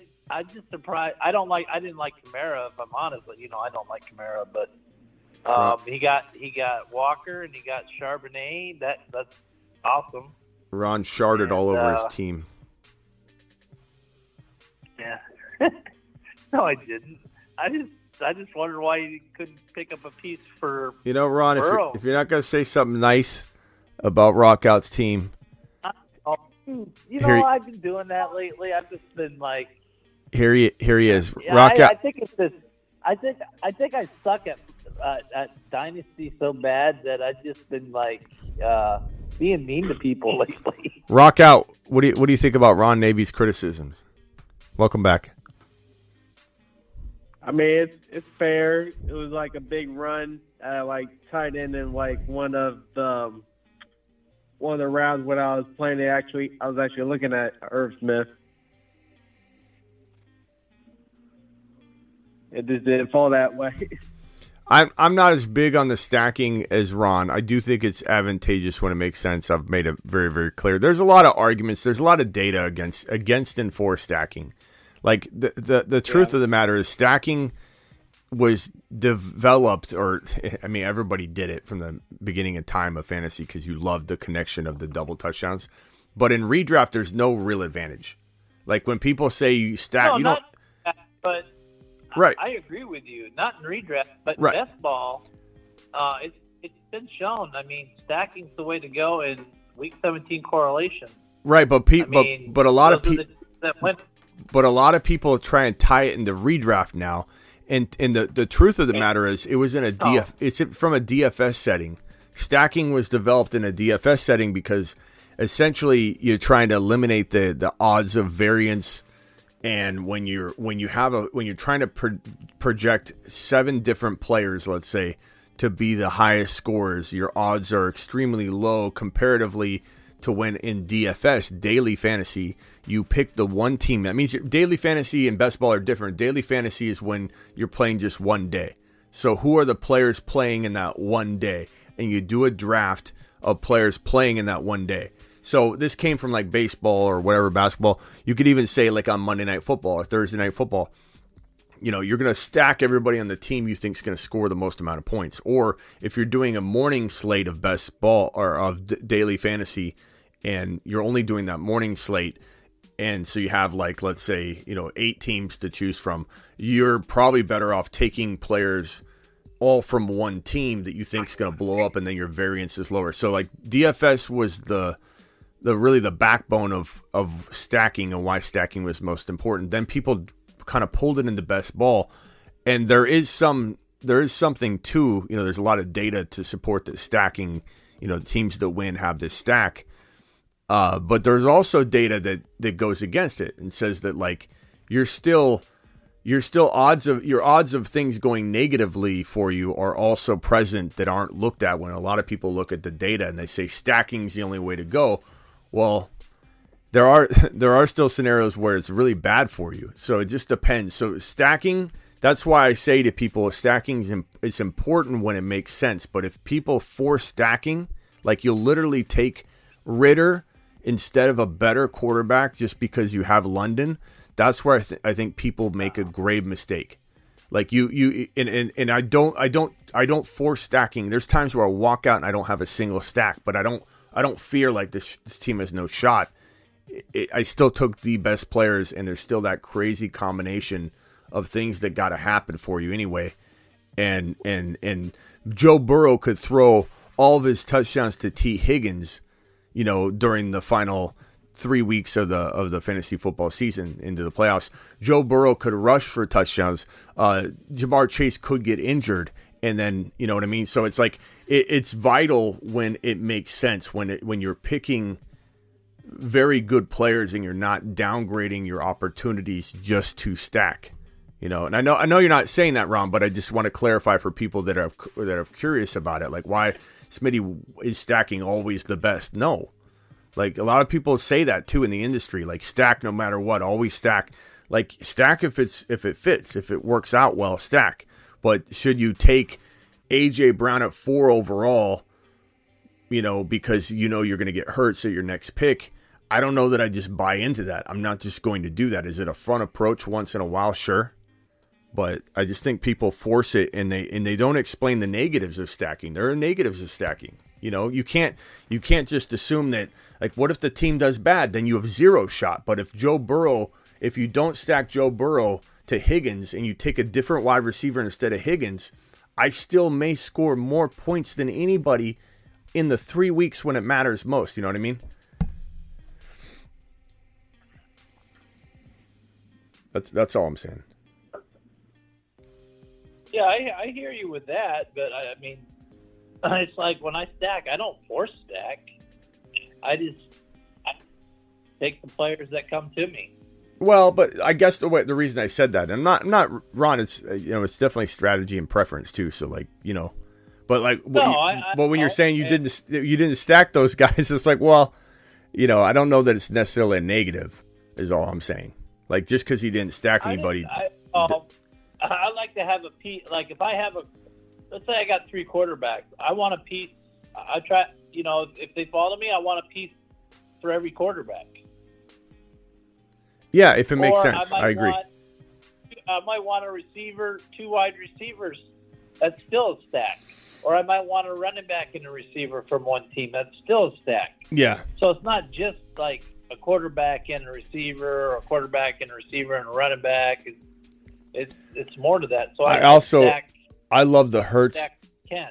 I love the Hurts and Swift stack because it doesn't have to be a wide receiver. You know, a lot of people think that it has to be. It doesn't. Um, it's more about the I mean, offense. it's more about I- the I- offense going off. in this draft, I was thinking about you know I, I had Garrett Wilson, so I took I took Rodgers with him, and I picked up Lazard because Lazard was right there when I took him in his in his ADP. So, but then I had uh, Christian Watson, and I was thinking, oh well, I'll get I'll get um, Love with Watson. Well, Love went off right before I wanted to pick, so I took Carr and then later on down there I got a piece with Carr. So and, and then I got other pieces. Uh, I got it- Reed. If it makes sense, if it uh, makes sense, but but see, I wouldn't even pick Reed. You know, it, But I would I wouldn't pick Reed. So like I wouldn't force it. That's the that's what I'm saying. Like I wouldn't do that. I wouldn't. no, Reed fell to me. Yeah. This was a reach fest. Um, Alex Cruz, you're live. Yeah, I just wanted to chime in on the stack thing.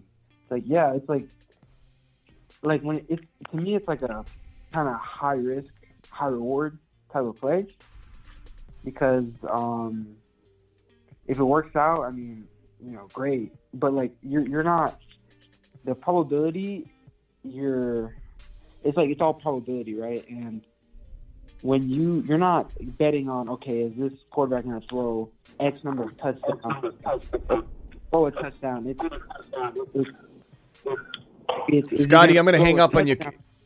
Hold on a second, Alex. Uh, Scotty, mute your phone. You, we got some weird reverb. It's not your fault. Sometimes the speakerphone just just cycles it through. So just You mute me it. call back? Just mute real quick. We'll we'll talk to you when you're unmuted. Oh. But just mute real quick. Thanks. Go ahead, Alex. It's like yeah, you're not betting on like oh this quarterback to throw uh, X number of touchdowns a game or this or that. It's he's going to throw touchdowns. It's all about touchdowns, right?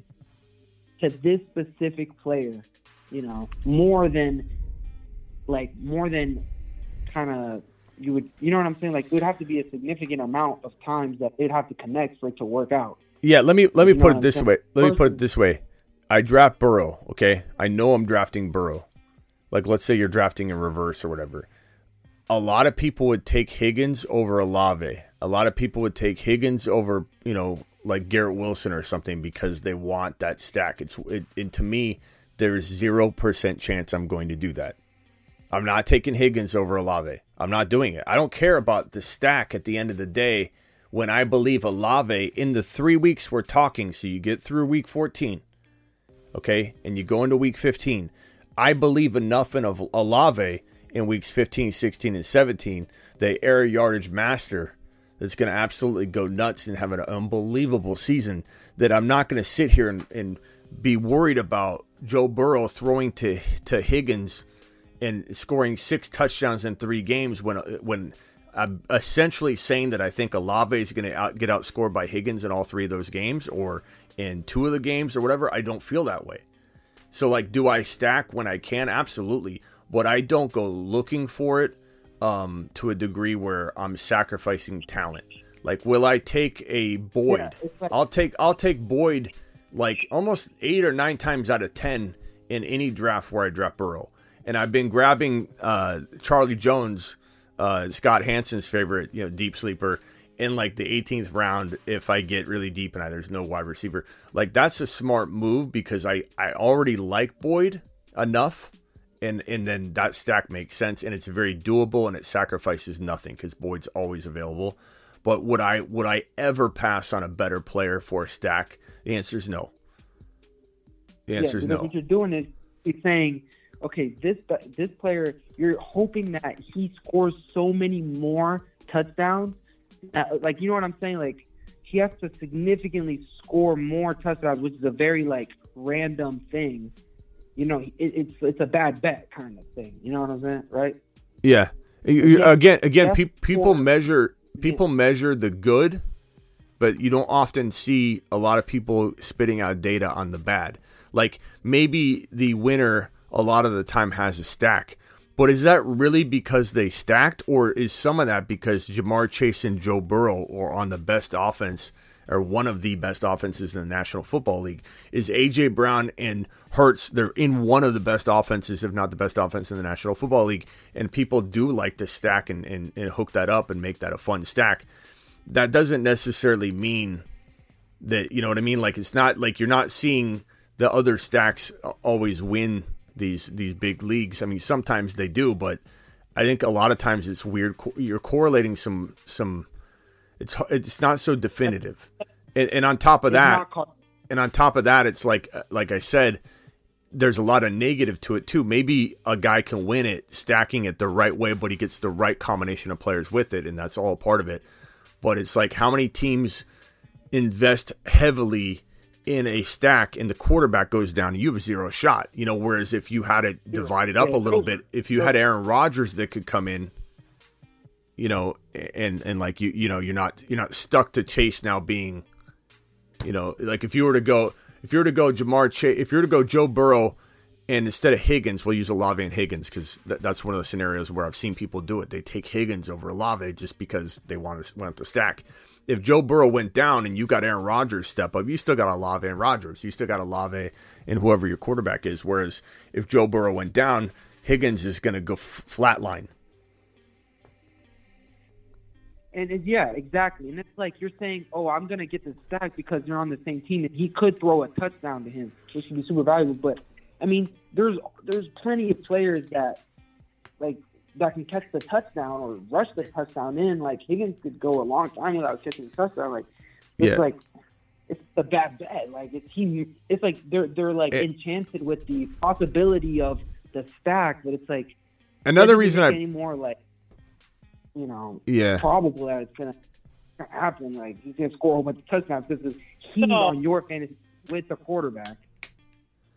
Ano- another you you, you got to hedge your bets because you know you know what different like quarterbacks what they do pretty much every year. You know Allen's going to throw for over 30 touchdowns. He's going to run for four or five touchdowns.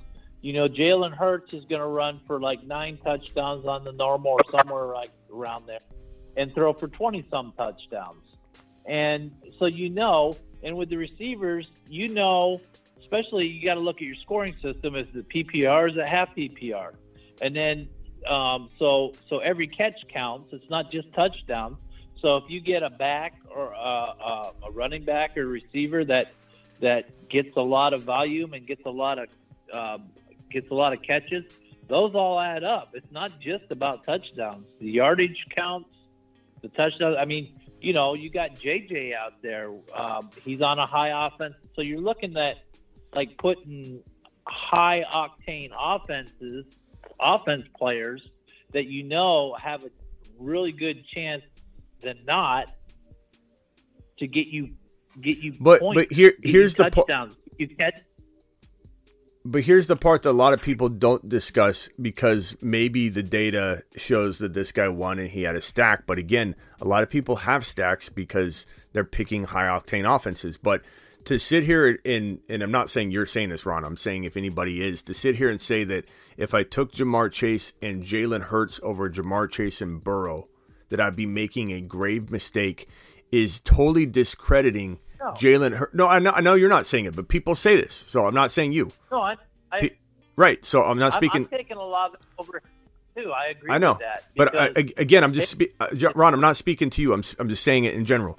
That a lot of people will say to Yeah. me that they'll if you take Jalen Hurts and Chase instead of Burrow and and Chase, you're you're setting yourself up for a lesser situation. But who's to say that Joe Burrow, even when Chase balls out and they have an amazing three games in a row, weeks 15, 16, and 17, that Jalen Hurts isn't outscoring Burrow in all three of those games. Like, it, it's not about stacking players as much as it, it is having high octane, consistent offenses. And that's all I'm trying to say. And what, what I was saying earlier and why I even got into this is that it's spilling over into redraft. And I have people constantly telling me that you should, uh, Smitty, it's better to stack and redraft. It's not better to stack and redraft. It can be fun. And, and if you're picking a high octane offense, if you're taking Swift and Hurts, you're banking on the offense. It is not really the stack. It's the consistency of the offense. If you're taking Chase and Burrow, I very much love it. I very much love it in redraft, and I like stacking that. But part of the the lure is because the Bengals are not going to have very many bad games, and Ja'Marr Chase is going to be probably number one in targets per game. And so, you know, so like that's all I'm saying is in redraft, it it's all about offense. It's all about offense. It has nothing to do with the actual stack itself. In best ball, there's a huge correlation to having stacks and, and having success, but there's also a huge correlation to having complete massive disasters by having a stack, and nobody talks about that. Whereas the people that don't do that can still play ball because if let's say the quarterback goes down, they don't they don't just have they, they, instead of having Higgins, they had Olave. well, You know, to your point, to your point, Smitty, to your point, to your exact point, we know what my team last year made the finals, and and I had the stack right. I had I had Burrow, I had Higgins, and I had Knox. and and in the 17 game Cincinnati game, a Buffalo game, and it got canceled, and that pretty much kept me out of the big money because I had the stacks in that game, and that game was canceled. If I might have had other players, um, I might have got the big money. So yeah, stacks can hurt you just as much as they can help you. Yeah. I Uh, agree. I think you hit the nail on the head when you said it's more about that Chase is on an, a great offense. And yeah. that Burrow is on a great offense. Then they're just stacked together. Like it doesn't even matter if they're stacked together. They're both on a great offense. I would You know love to. saying? s- It's like I would love to see data of Hurts and Chase versus Burrow and Chase. And you guys are hearing it from the biggest Burrow supporter on the planet. But Josh Allen and Hurts and Chase and the actual data behind how that is getting annihilated by the stack. You know what I'm saying? Like the stack's so important because there are a few offenses that I'm not saying stacks aren't good. I'm not saying that I'm just saying that that it's more about the offense than it really is the stack in my opinion. And I have no qualms at all having Hurts and Jefferson, you know, or Hurts and Ja'Marr Chase or or Josh Allen and and Ja'Marr Chase versus having Burrow and Chase. I don't need Burrow and Chase. I do love them. I do love them. But nobody talks about the negatives of a stack because there's negatives to it. Everyone just measures the upside. We agree on redraft stuff. Um, best ball, I'm totally about the stack. I mean, Yep, I advanced I know. a lot of my teams last year. I did really well, and uh, for me in best in best ball, I'm only talking best ball. It's it's all about it's all about getting a good stack. and it comes Good in the correlation. negatives come in when you're drafting.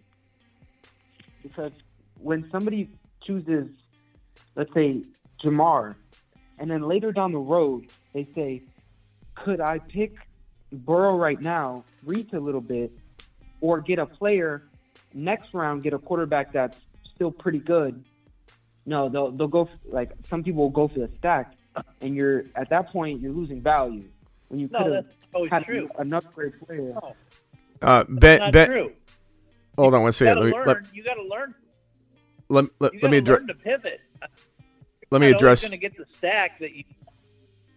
let me address this real quick. Ben says Smi- Ben says, Smitty, nobody's saying Hurts can out, can't outscore Burrow, but they don't have the same price point. Ben, no one's going to tell you that more than me, bro. Burrow is the biggest steal in fantasy football. I'm merely comparing the two if if they were at the same price point. I'm merely comparing the difference between having this stack and that stack.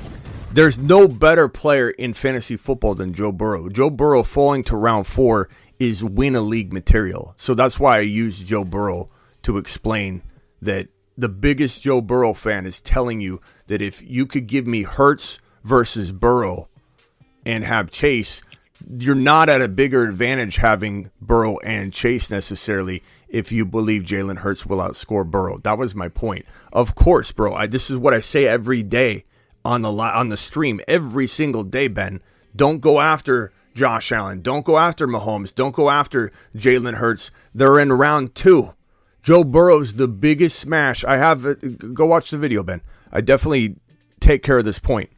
I'm merely suggesting that if you take the players and compartmentalize them, people are making too much of that it has to be the stack.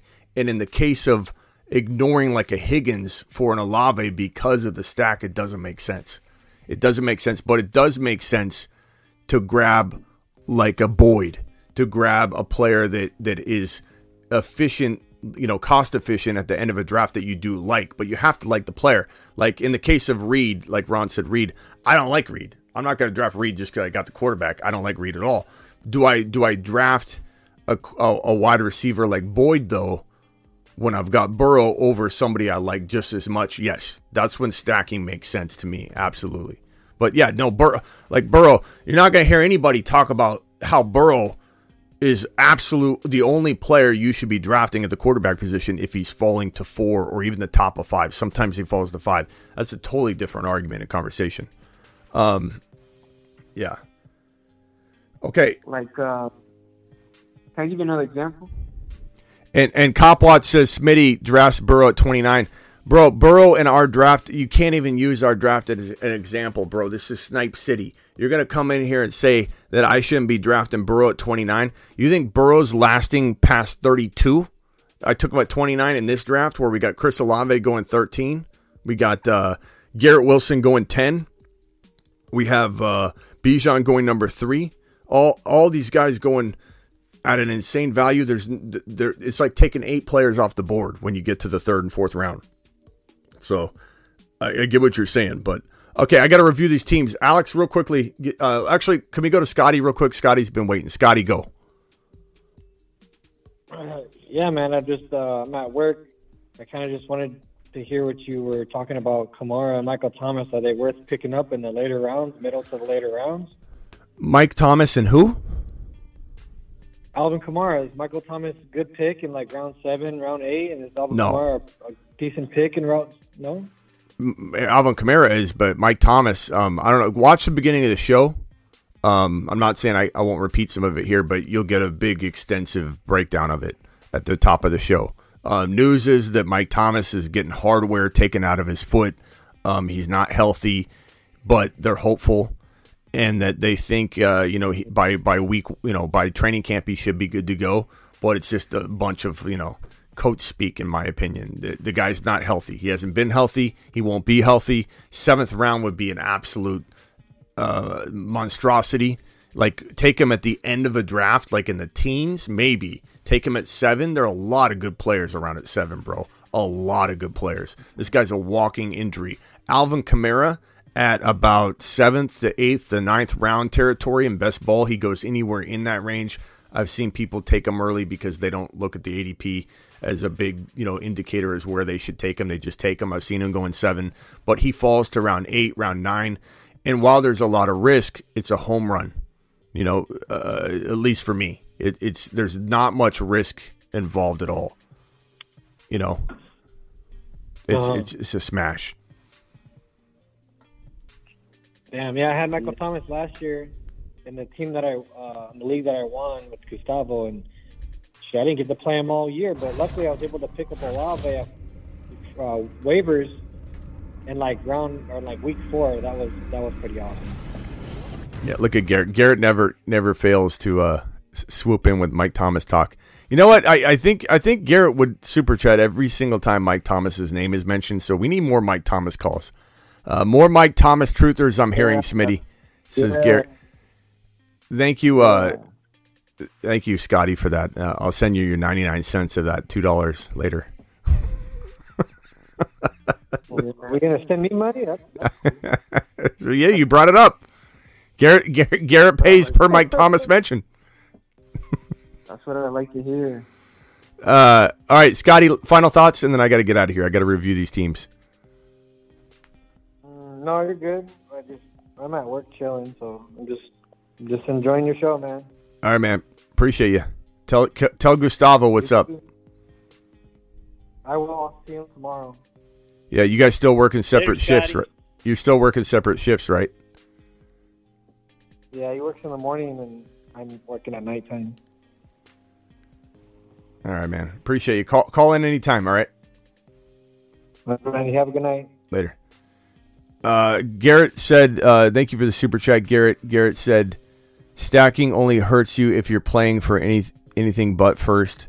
If you're playing to win, stacking is the only way to win. Everything has to hit." Uh, again, Garrett, I've I've gone over my stance on this. I agree that when stacking is bene- it- when you're when you're paying the proper price for it all, it's the thing you should strive for for sure with high octane offenses not with not with situations where it's not a high octane situation. Like that's what i'm saying. People have to be very careful when they give this stacking and best ball advice on on that you should do it in almost all cases. And there are bad stacking situations that are not better than dividing up your risk. But when you're talking about a Jalen Hurts and AJ Brown or DeVonta Smith or De- uh, D'Andre Swift, that's an insane offense, and the likelihood of them having good games is astronomically high every single week. You know, Joe Burrow, Higgins, uh, Ja'Marr Chase. It is a very amazing offense, and they're going to be even better this year. They've improved the offensive line So it, it it just depends on the stack though. Like you can't just blanketly say stacking is the only way to win. There are plenty of people that stack and they, they take their team down the toilet because they've stacked the wrong way or they stack just because they hear I got to go get now I got to go get the wide receiver and then they sacrifice value. There are some drafts where I stack magnificently. Like I'll take Hurts, I'll get Swift. I've got AJ Brown and I love it and it fit perfectly. Everything worked out well and I feel really good about that team.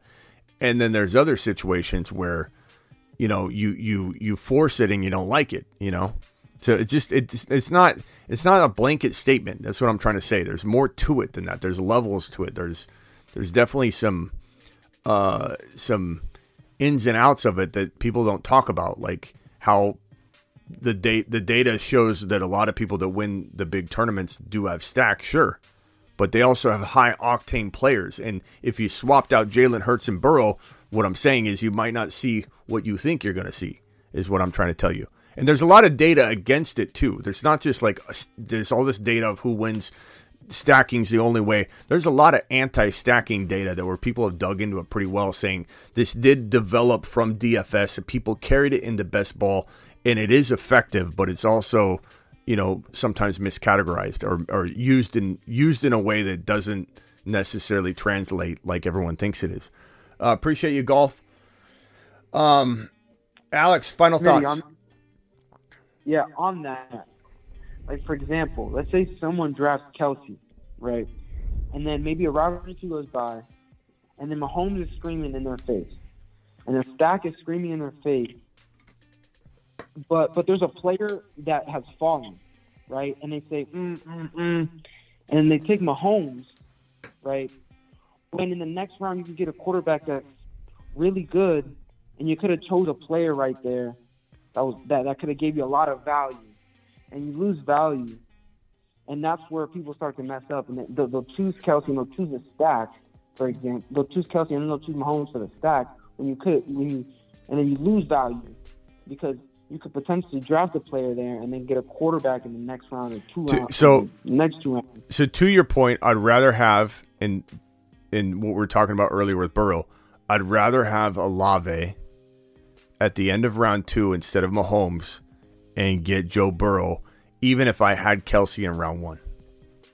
Exactly. But that, that, that, that, that's my personal preference. Doesn't mean I won't stack in other places. Doesn't mean that you can't win with the Mahomes and Kelce approach. It is a fantastic stack, but I'm still not passing up on the Joe Burrow. And Joe Burrow typically, if it's outside of our community, will fall to the fourth round. So if we say Joe Burrow at 4.4 or whatever, instead of going Mahomes in round two and I took Kelce in round one, I'm not feeling like I'm dropping the ball whatsoever because I'm getting, I'm getting, let's say I go Kelce in round one. I'm just, I don't usually do that. But if I did and I pass on Mahomes, I get Olave, I get, you know, whoever I'm going to get in round three. Let's call, let's call it Jahmyr Gibbs and say we, we swing early on Jahmyr Gibbs. And then I go Joe, Joseph Cigar Smoking Burrow in round four. I'm 100% fine with that. And I did not mess up not stacking Mahomes and Kelce because there's more to the team than Mahomes and Kelce. That is a phenomenal stack. But Joe Burrow, in my opinion, in my estimation, is going to be balling out weeks 15, 16, and 17. And I have no doubt about that. Not to mention, what if the Kansas City Chiefs pack it in two weeks early? Because they're crushing everybody. Like there's there's a lot of negatives you got to look at. Like Ron Navy said, if Ron Navy didn't have all of his eggs in the in the Cincinnati Bengal basket, he may have won a whole lot more money and gone a little further. Not saying that I don't try to have the stacks when it all makes sense. All I'm saying is there's some negatives to it that no one talks about. They just act like stacking as if just running their mouth about stacking being the only way to go. You just got to stack. You don't stack, you got to always stack. It's it's you got to stack in critical in, in crucial places. You've got to stack smartly. But it hardly it hardly happens where this is the perfect opportunity to stack. It hardly happens, right? And, and people think it happens more time than it actually does. Like, you know what I'm saying? Like, they think that there's so many opportunities to stack where it's like, no, it's it's kind of hard to stack, really, if, if you're really going off true value. I don't force it. easy. It's actually easy. It's it's it's actually really easy. Yeah. If if you know the players you value, on just without thinking about stacking. If you know the players that you value highly, and you're drafting them accordingly, it is very easy to stack. I don't think so. It's but- very easy to stack. I mean, when Smitty reads my team, not every single player is a stacked player, but I have at least three teams on the team I just drafted uh, that that I have stacks with. All right, hey, hey guys, I gotta, I gotta get running here. So, uh, final thoughts, Alex, on a different topic or anything else, and then I gotta hit the super chat, and then I gotta, I gotta jump out of here. No, go ahead. No, I'm good. You got anything else? Thanks, Jay. Hey, call in No. anytime, Alex. We like when you call in, uh, late night crew. Appreciate it. How's everything going, by the way? Good. You in school? Are you in school? Out of school? Yeah. I graduated. Congrats. I'm going to be working uh, uh, TSA and some. Uh, Woo! might be joining the Guard. Woo! Might be joining the Air National Guard or the Air, Air Force Reserve soon. Hey, Nice. appreciate appreciate that. Appreciate your service Yeah. in That's advance, awesome. my man. Awesome. They're heavily considering it. We'll start calling you Sergeant. Uh, appreciate you. Yeah. Hey, thanks. hey, Alex, Alex, Yep. if you do that when you go in and you're and you're you know you're doing your thing, make sure you keep your medical records, keep copies of everything for how many ever years you decide to do it. You're going to need those that history if you got to deal with the VA or whatever. So make sure that uh, you you you go down that road and keep all your documents. All right. Yes, sir. Alex, appreciate you. Yep. Call in anytime later. All right, Ron Navy, final thoughts, and then Sergio. Sergio, you're. Let me hit this real quick, Ron. Hold on one second. Sergio, twenty dollar hauler, first super chat, first super chat ever. Sergio, Sergio, you're gonna. We're gonna make it rain for you. Appreciate you, Sergio. Mashed potatoes. Sergio in the house. Appreciate you, Serge. Uh, what do you think of Cole Kmet in Dynasty? I like him a lot in redraft, and I don't think that Dynasty changes my mindset too much. Um, so yeah, I like him in, in in Dynasty as well. I think he's outside the top like seven, you know, ranking, but I feel like he's one of my X factor wild card tight ends that could get into the top five because every year somebody outside of the, I think he might even be like a eight or nine, isn't he? So like he's one of those wild card outside. Maybe he's out of the top ten. Let me go to the the the rankings here. Um, and let me let me see here. Cole Kmet is tight end. Wow, he's so far down there. 1, 2, 3, 4, 5, 6, 7, 8, 9, 10, 11, 12, 13, 14. Tight end 14. He fully fits the profile of one of the potential top five tight end sleeping giants that is sleeping outside of the top 10. I would say number one is Kincaid. I think he'll be a top 10 tight end, a top five tight end, and he's outside the top 10. I think Okonkwo's got a shot, but I don't like his situation, but he's so talented. Kmet is definitely a guy. Uh, is outside the top 10 now, so he clearly qualifies. Those are probably my top options outside the top 10 that it could be a top five guy. So absolutely love Cole Kmet, and Fields loves him too. So Sergio, appreciate your super chat. Thank you so much. All right, Ron, final thoughts. Hey, what's that red bag you got sitting over there in the on the side there on your camera are- that you're showing? These are uh, Mashed potatoes. these are on the on the YouTube. TheFantasyFootballShow.com backpacks. You can get these on on the YouTube uh, store. Just click on store. Uh, click on store, and uh, these are these are nice these are nice little uh, little bags. I got this full of uh, Grindhouse shirts. But uh, yeah, these are these are awesome. It's a it's a laptop bag. So just click on the store button. Yeah, it looks like a nice bag. Yeah. dude. Uh, I Anybody, like anybody that. wants one of those? Just cop I, one I on the store. there, and I was like, "Oh, cool."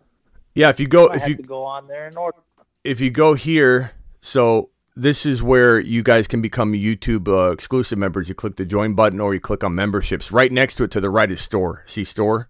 And if you're on mobile, if you're on mobile, there's a store button right next to this membership just look to the right store. So if anybody wants to order a bag, the backpack, they're there.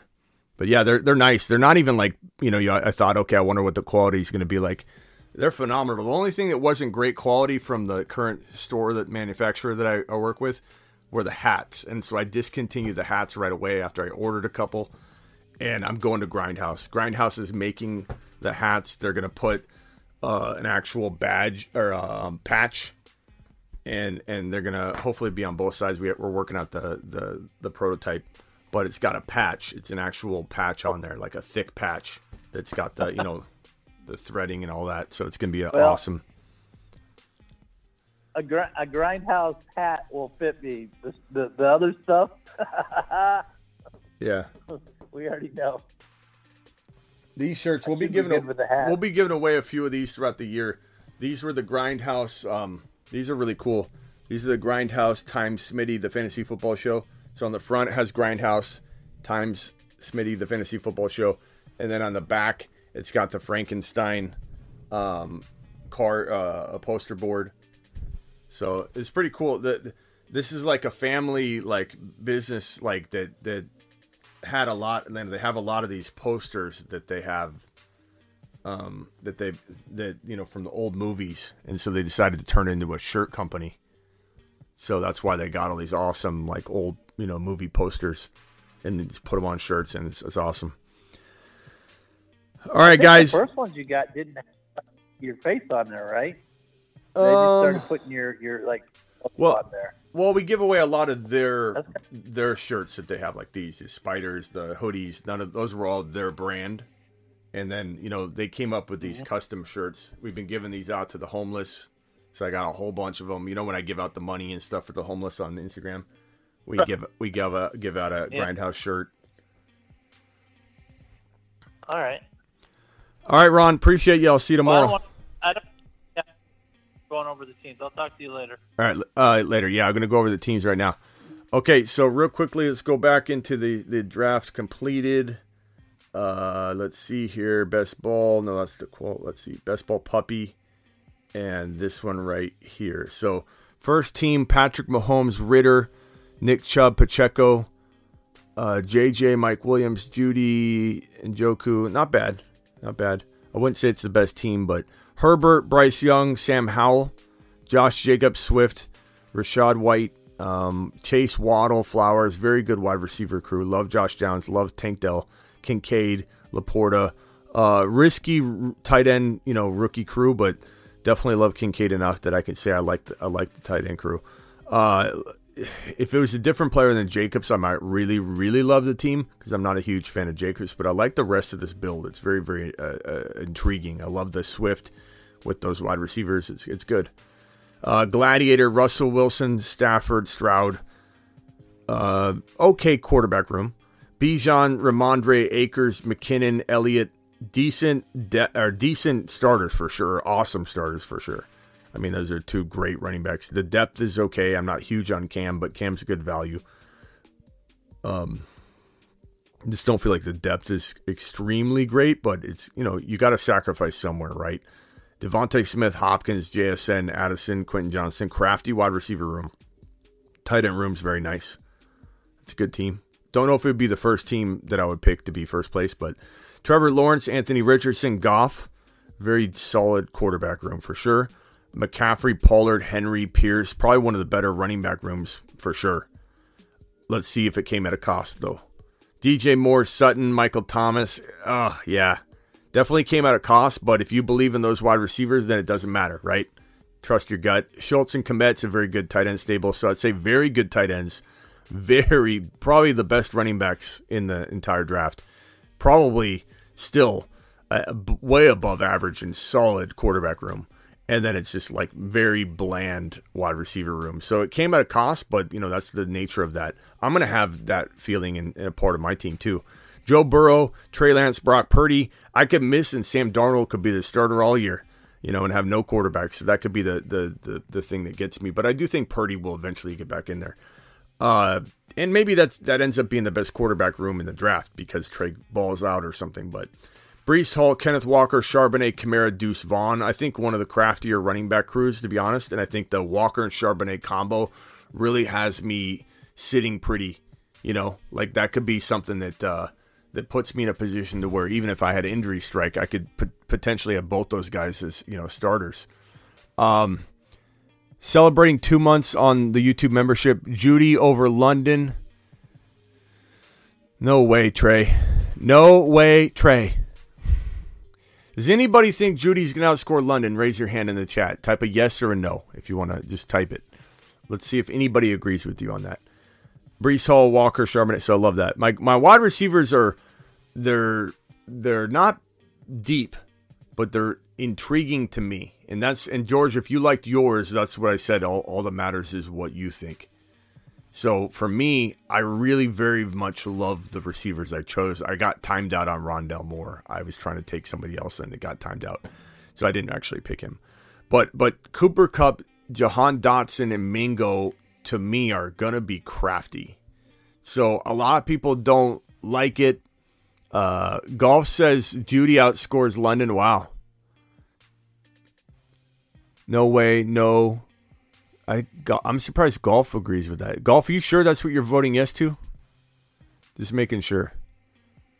Uh, Cooper Kupp, Jahan Dotson, Mingo, Skyy Moore, Hyatt, Mims, and Rondale Moore. I like my wide receiver crew, and it came at a cost, right? Everything else came at a cost of my wide receivers, but I grabbed the guys I thought are going to way overperform.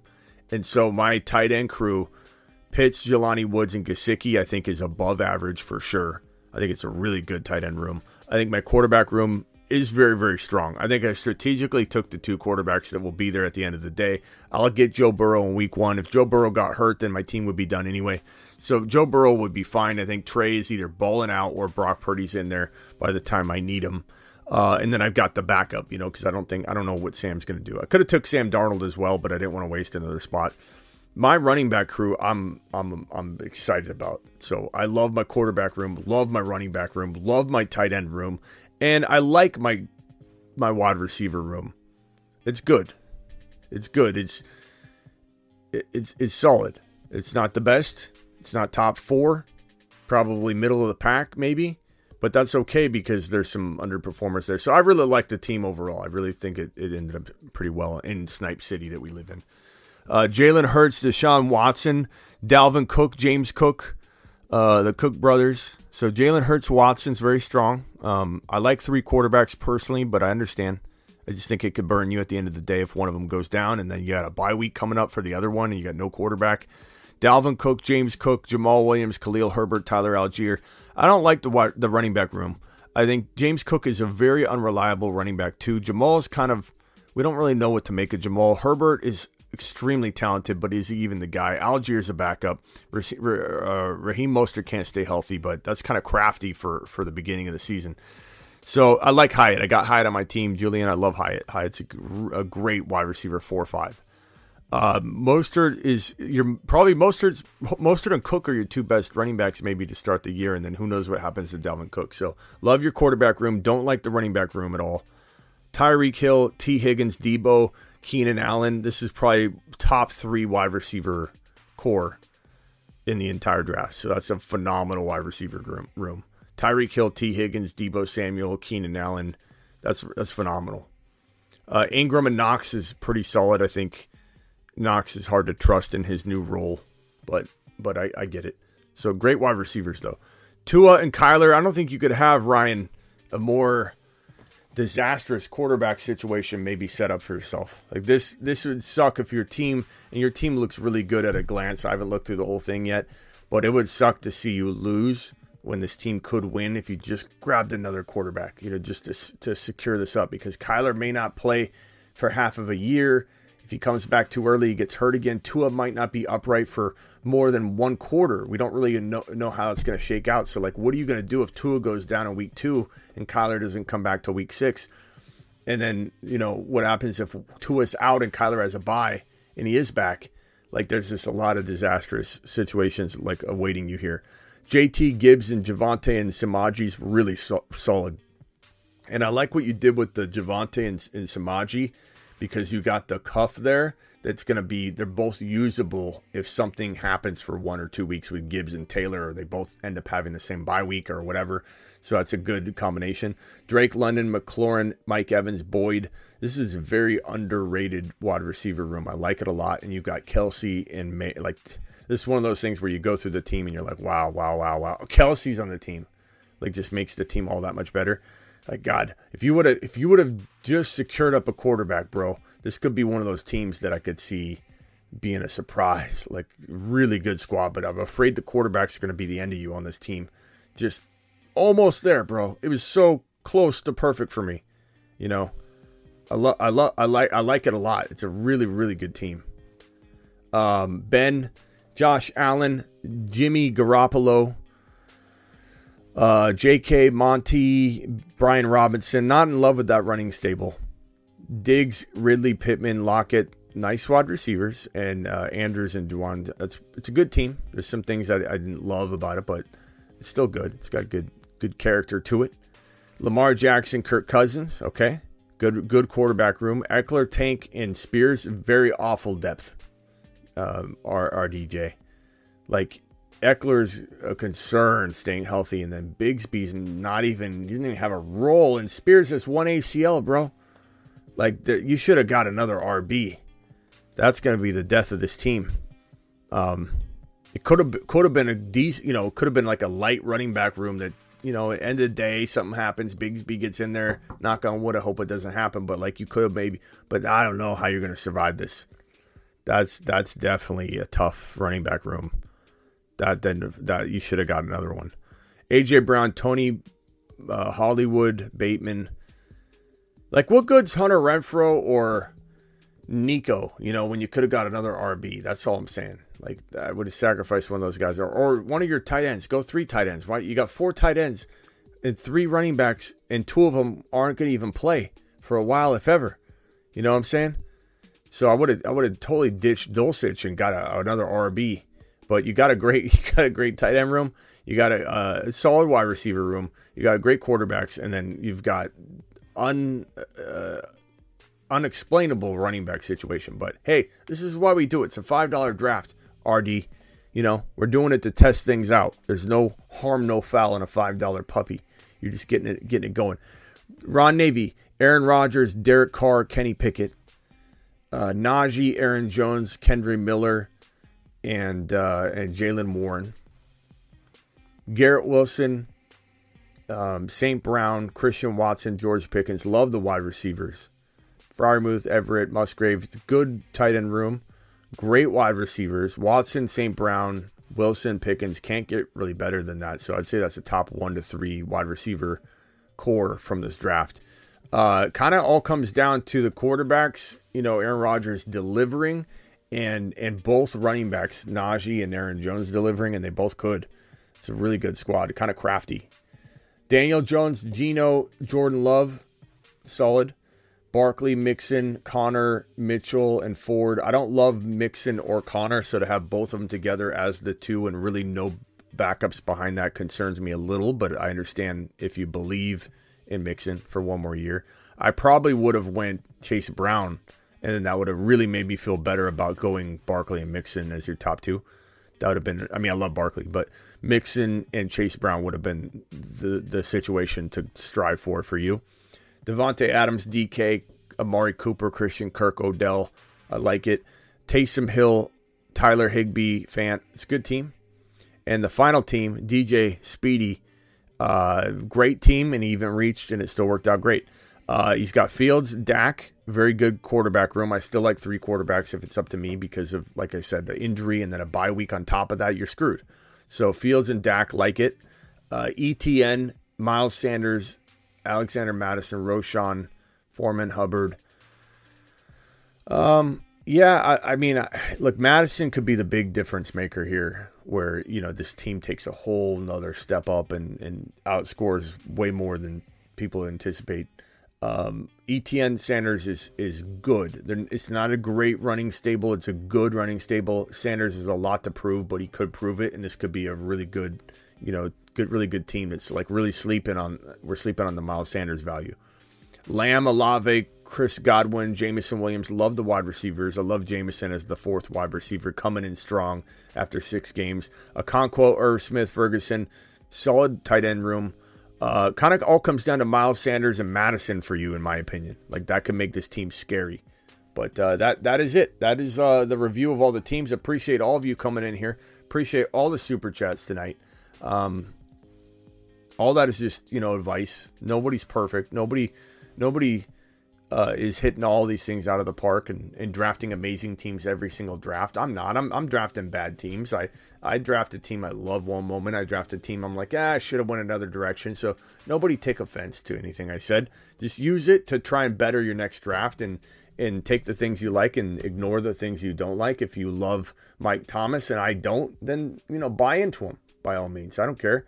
Uh, I'm here to just support you in the best way I can and take what you want, take it in, uh, reject what you don't want in one ear, out the other ear. Treat me like mom. Mom's got good advice and bad advice all at the same time. I'm here for you. That's what I'm. That's what I do. Sergio, appreciate you. Garrett, thank you for all the super chats. Garrett, you're the man. Uh, thank you, Who Dat Gator. Thank you, uh, uh, Garrett again. Jake, Garrett again. Sick, nasty. Rock out, rock out. Aloha, aloha. Rock out. Matt O. Uh, and thanks especially to Aloha, Matt O, Aloha, Jake, AJ Lancaster for all dropping those $50 wads and their name and their prediction is on the board. It's receipt season, and all $50 haulers will get their bold prediction of choice put on the board as a receipt, and we'll review them all at the end of the year. Anybody on the board with a $50 hauler prediction will choose the winner. The chat will vote who the winner is, and the winner will, will be able to co host a show with me, an entire show, either by just phone or by video if you want.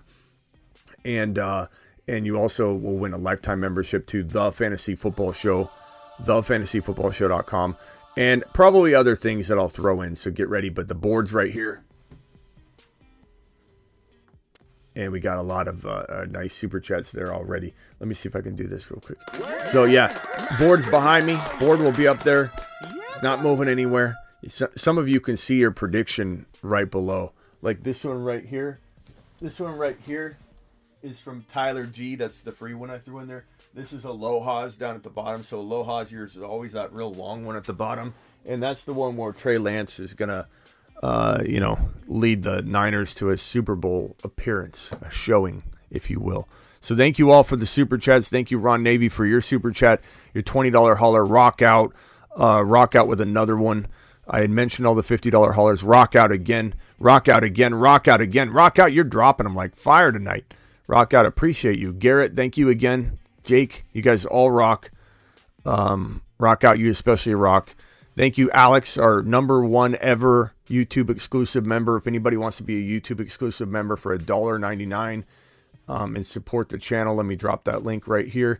YouTube members, right here. That link is to join the YouTube exclusive membership. Um, $1.99. You get the green name, all the cool emojis. Everybody knows you're a supporter of the channel. It's like a brotherhood, brother sisterhood. And then uh, and, and then this uh, this link that's pinned in the live chat. It's also in the description of every video. The Underdog Fantasy link will be drafting uh, tomorrow night, Friday night, and Saturday night. That link is pinned. Underdog will match up to $100 in your first deposit. And and as always, I'm live Monday through Friday, 7 p.m. Eastern. So I'll see you tomorrow. I'm live whenever news breaks. So I'll probably see it tomorrow before I see it tomorrow. Probably two live streams based on these two things right here. And then our mock draft and live draft marathon nights are every Thursday, Friday, Saturday now at midnight Eastern. Tuesday nights, midnight becomes Panic Chamber and daily uploads, as you know. So get out of here. Appreciate you all. And you know what? We haven't Charbonnet in a while. Get Charbonnet. Pop open a nice bottle of Charbonnet. He deserves it. He deserves it. Charbonnet deserves it. And I'll leave you with the Justin Fields uh, team names if you need one. Leave it on the fields. Just in time. Fields of dreams. Fields like making love. Outstanding in his fields. Fields so good. Fields General. I fields good. Uneven playing fields. Battlefields tested. Fields. Fields. He's for reals. Uh, uh. Yeah, go start. Go if you guys want to see the Alvin Kamara, Mike Thomas news. The the reason I did this live stream to begin with. Go replay the beginning of the video. Appreciate you all. Peace out. You guys rock. I work for you. Literally, can't thank you all enough. Without you, I wouldn't be here. So I want you all to know that. Later, peanut butter and wavers. Appreciate you. If I'm a cyborg, I'm in the right, the right, uh, the right decade because my people are are taking over. the AIs. I'm, if I'm a cyborg, I'm in the right, the right decade. That's for sure. Cyborg City, cyborg season, cyborg, cyborg season.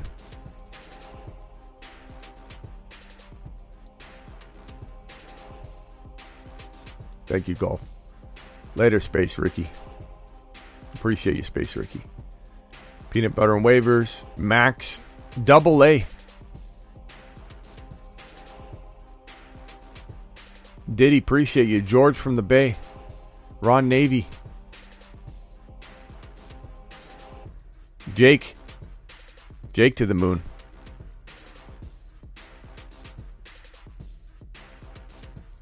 Peace out, everybody. Appreciate you. Get breached.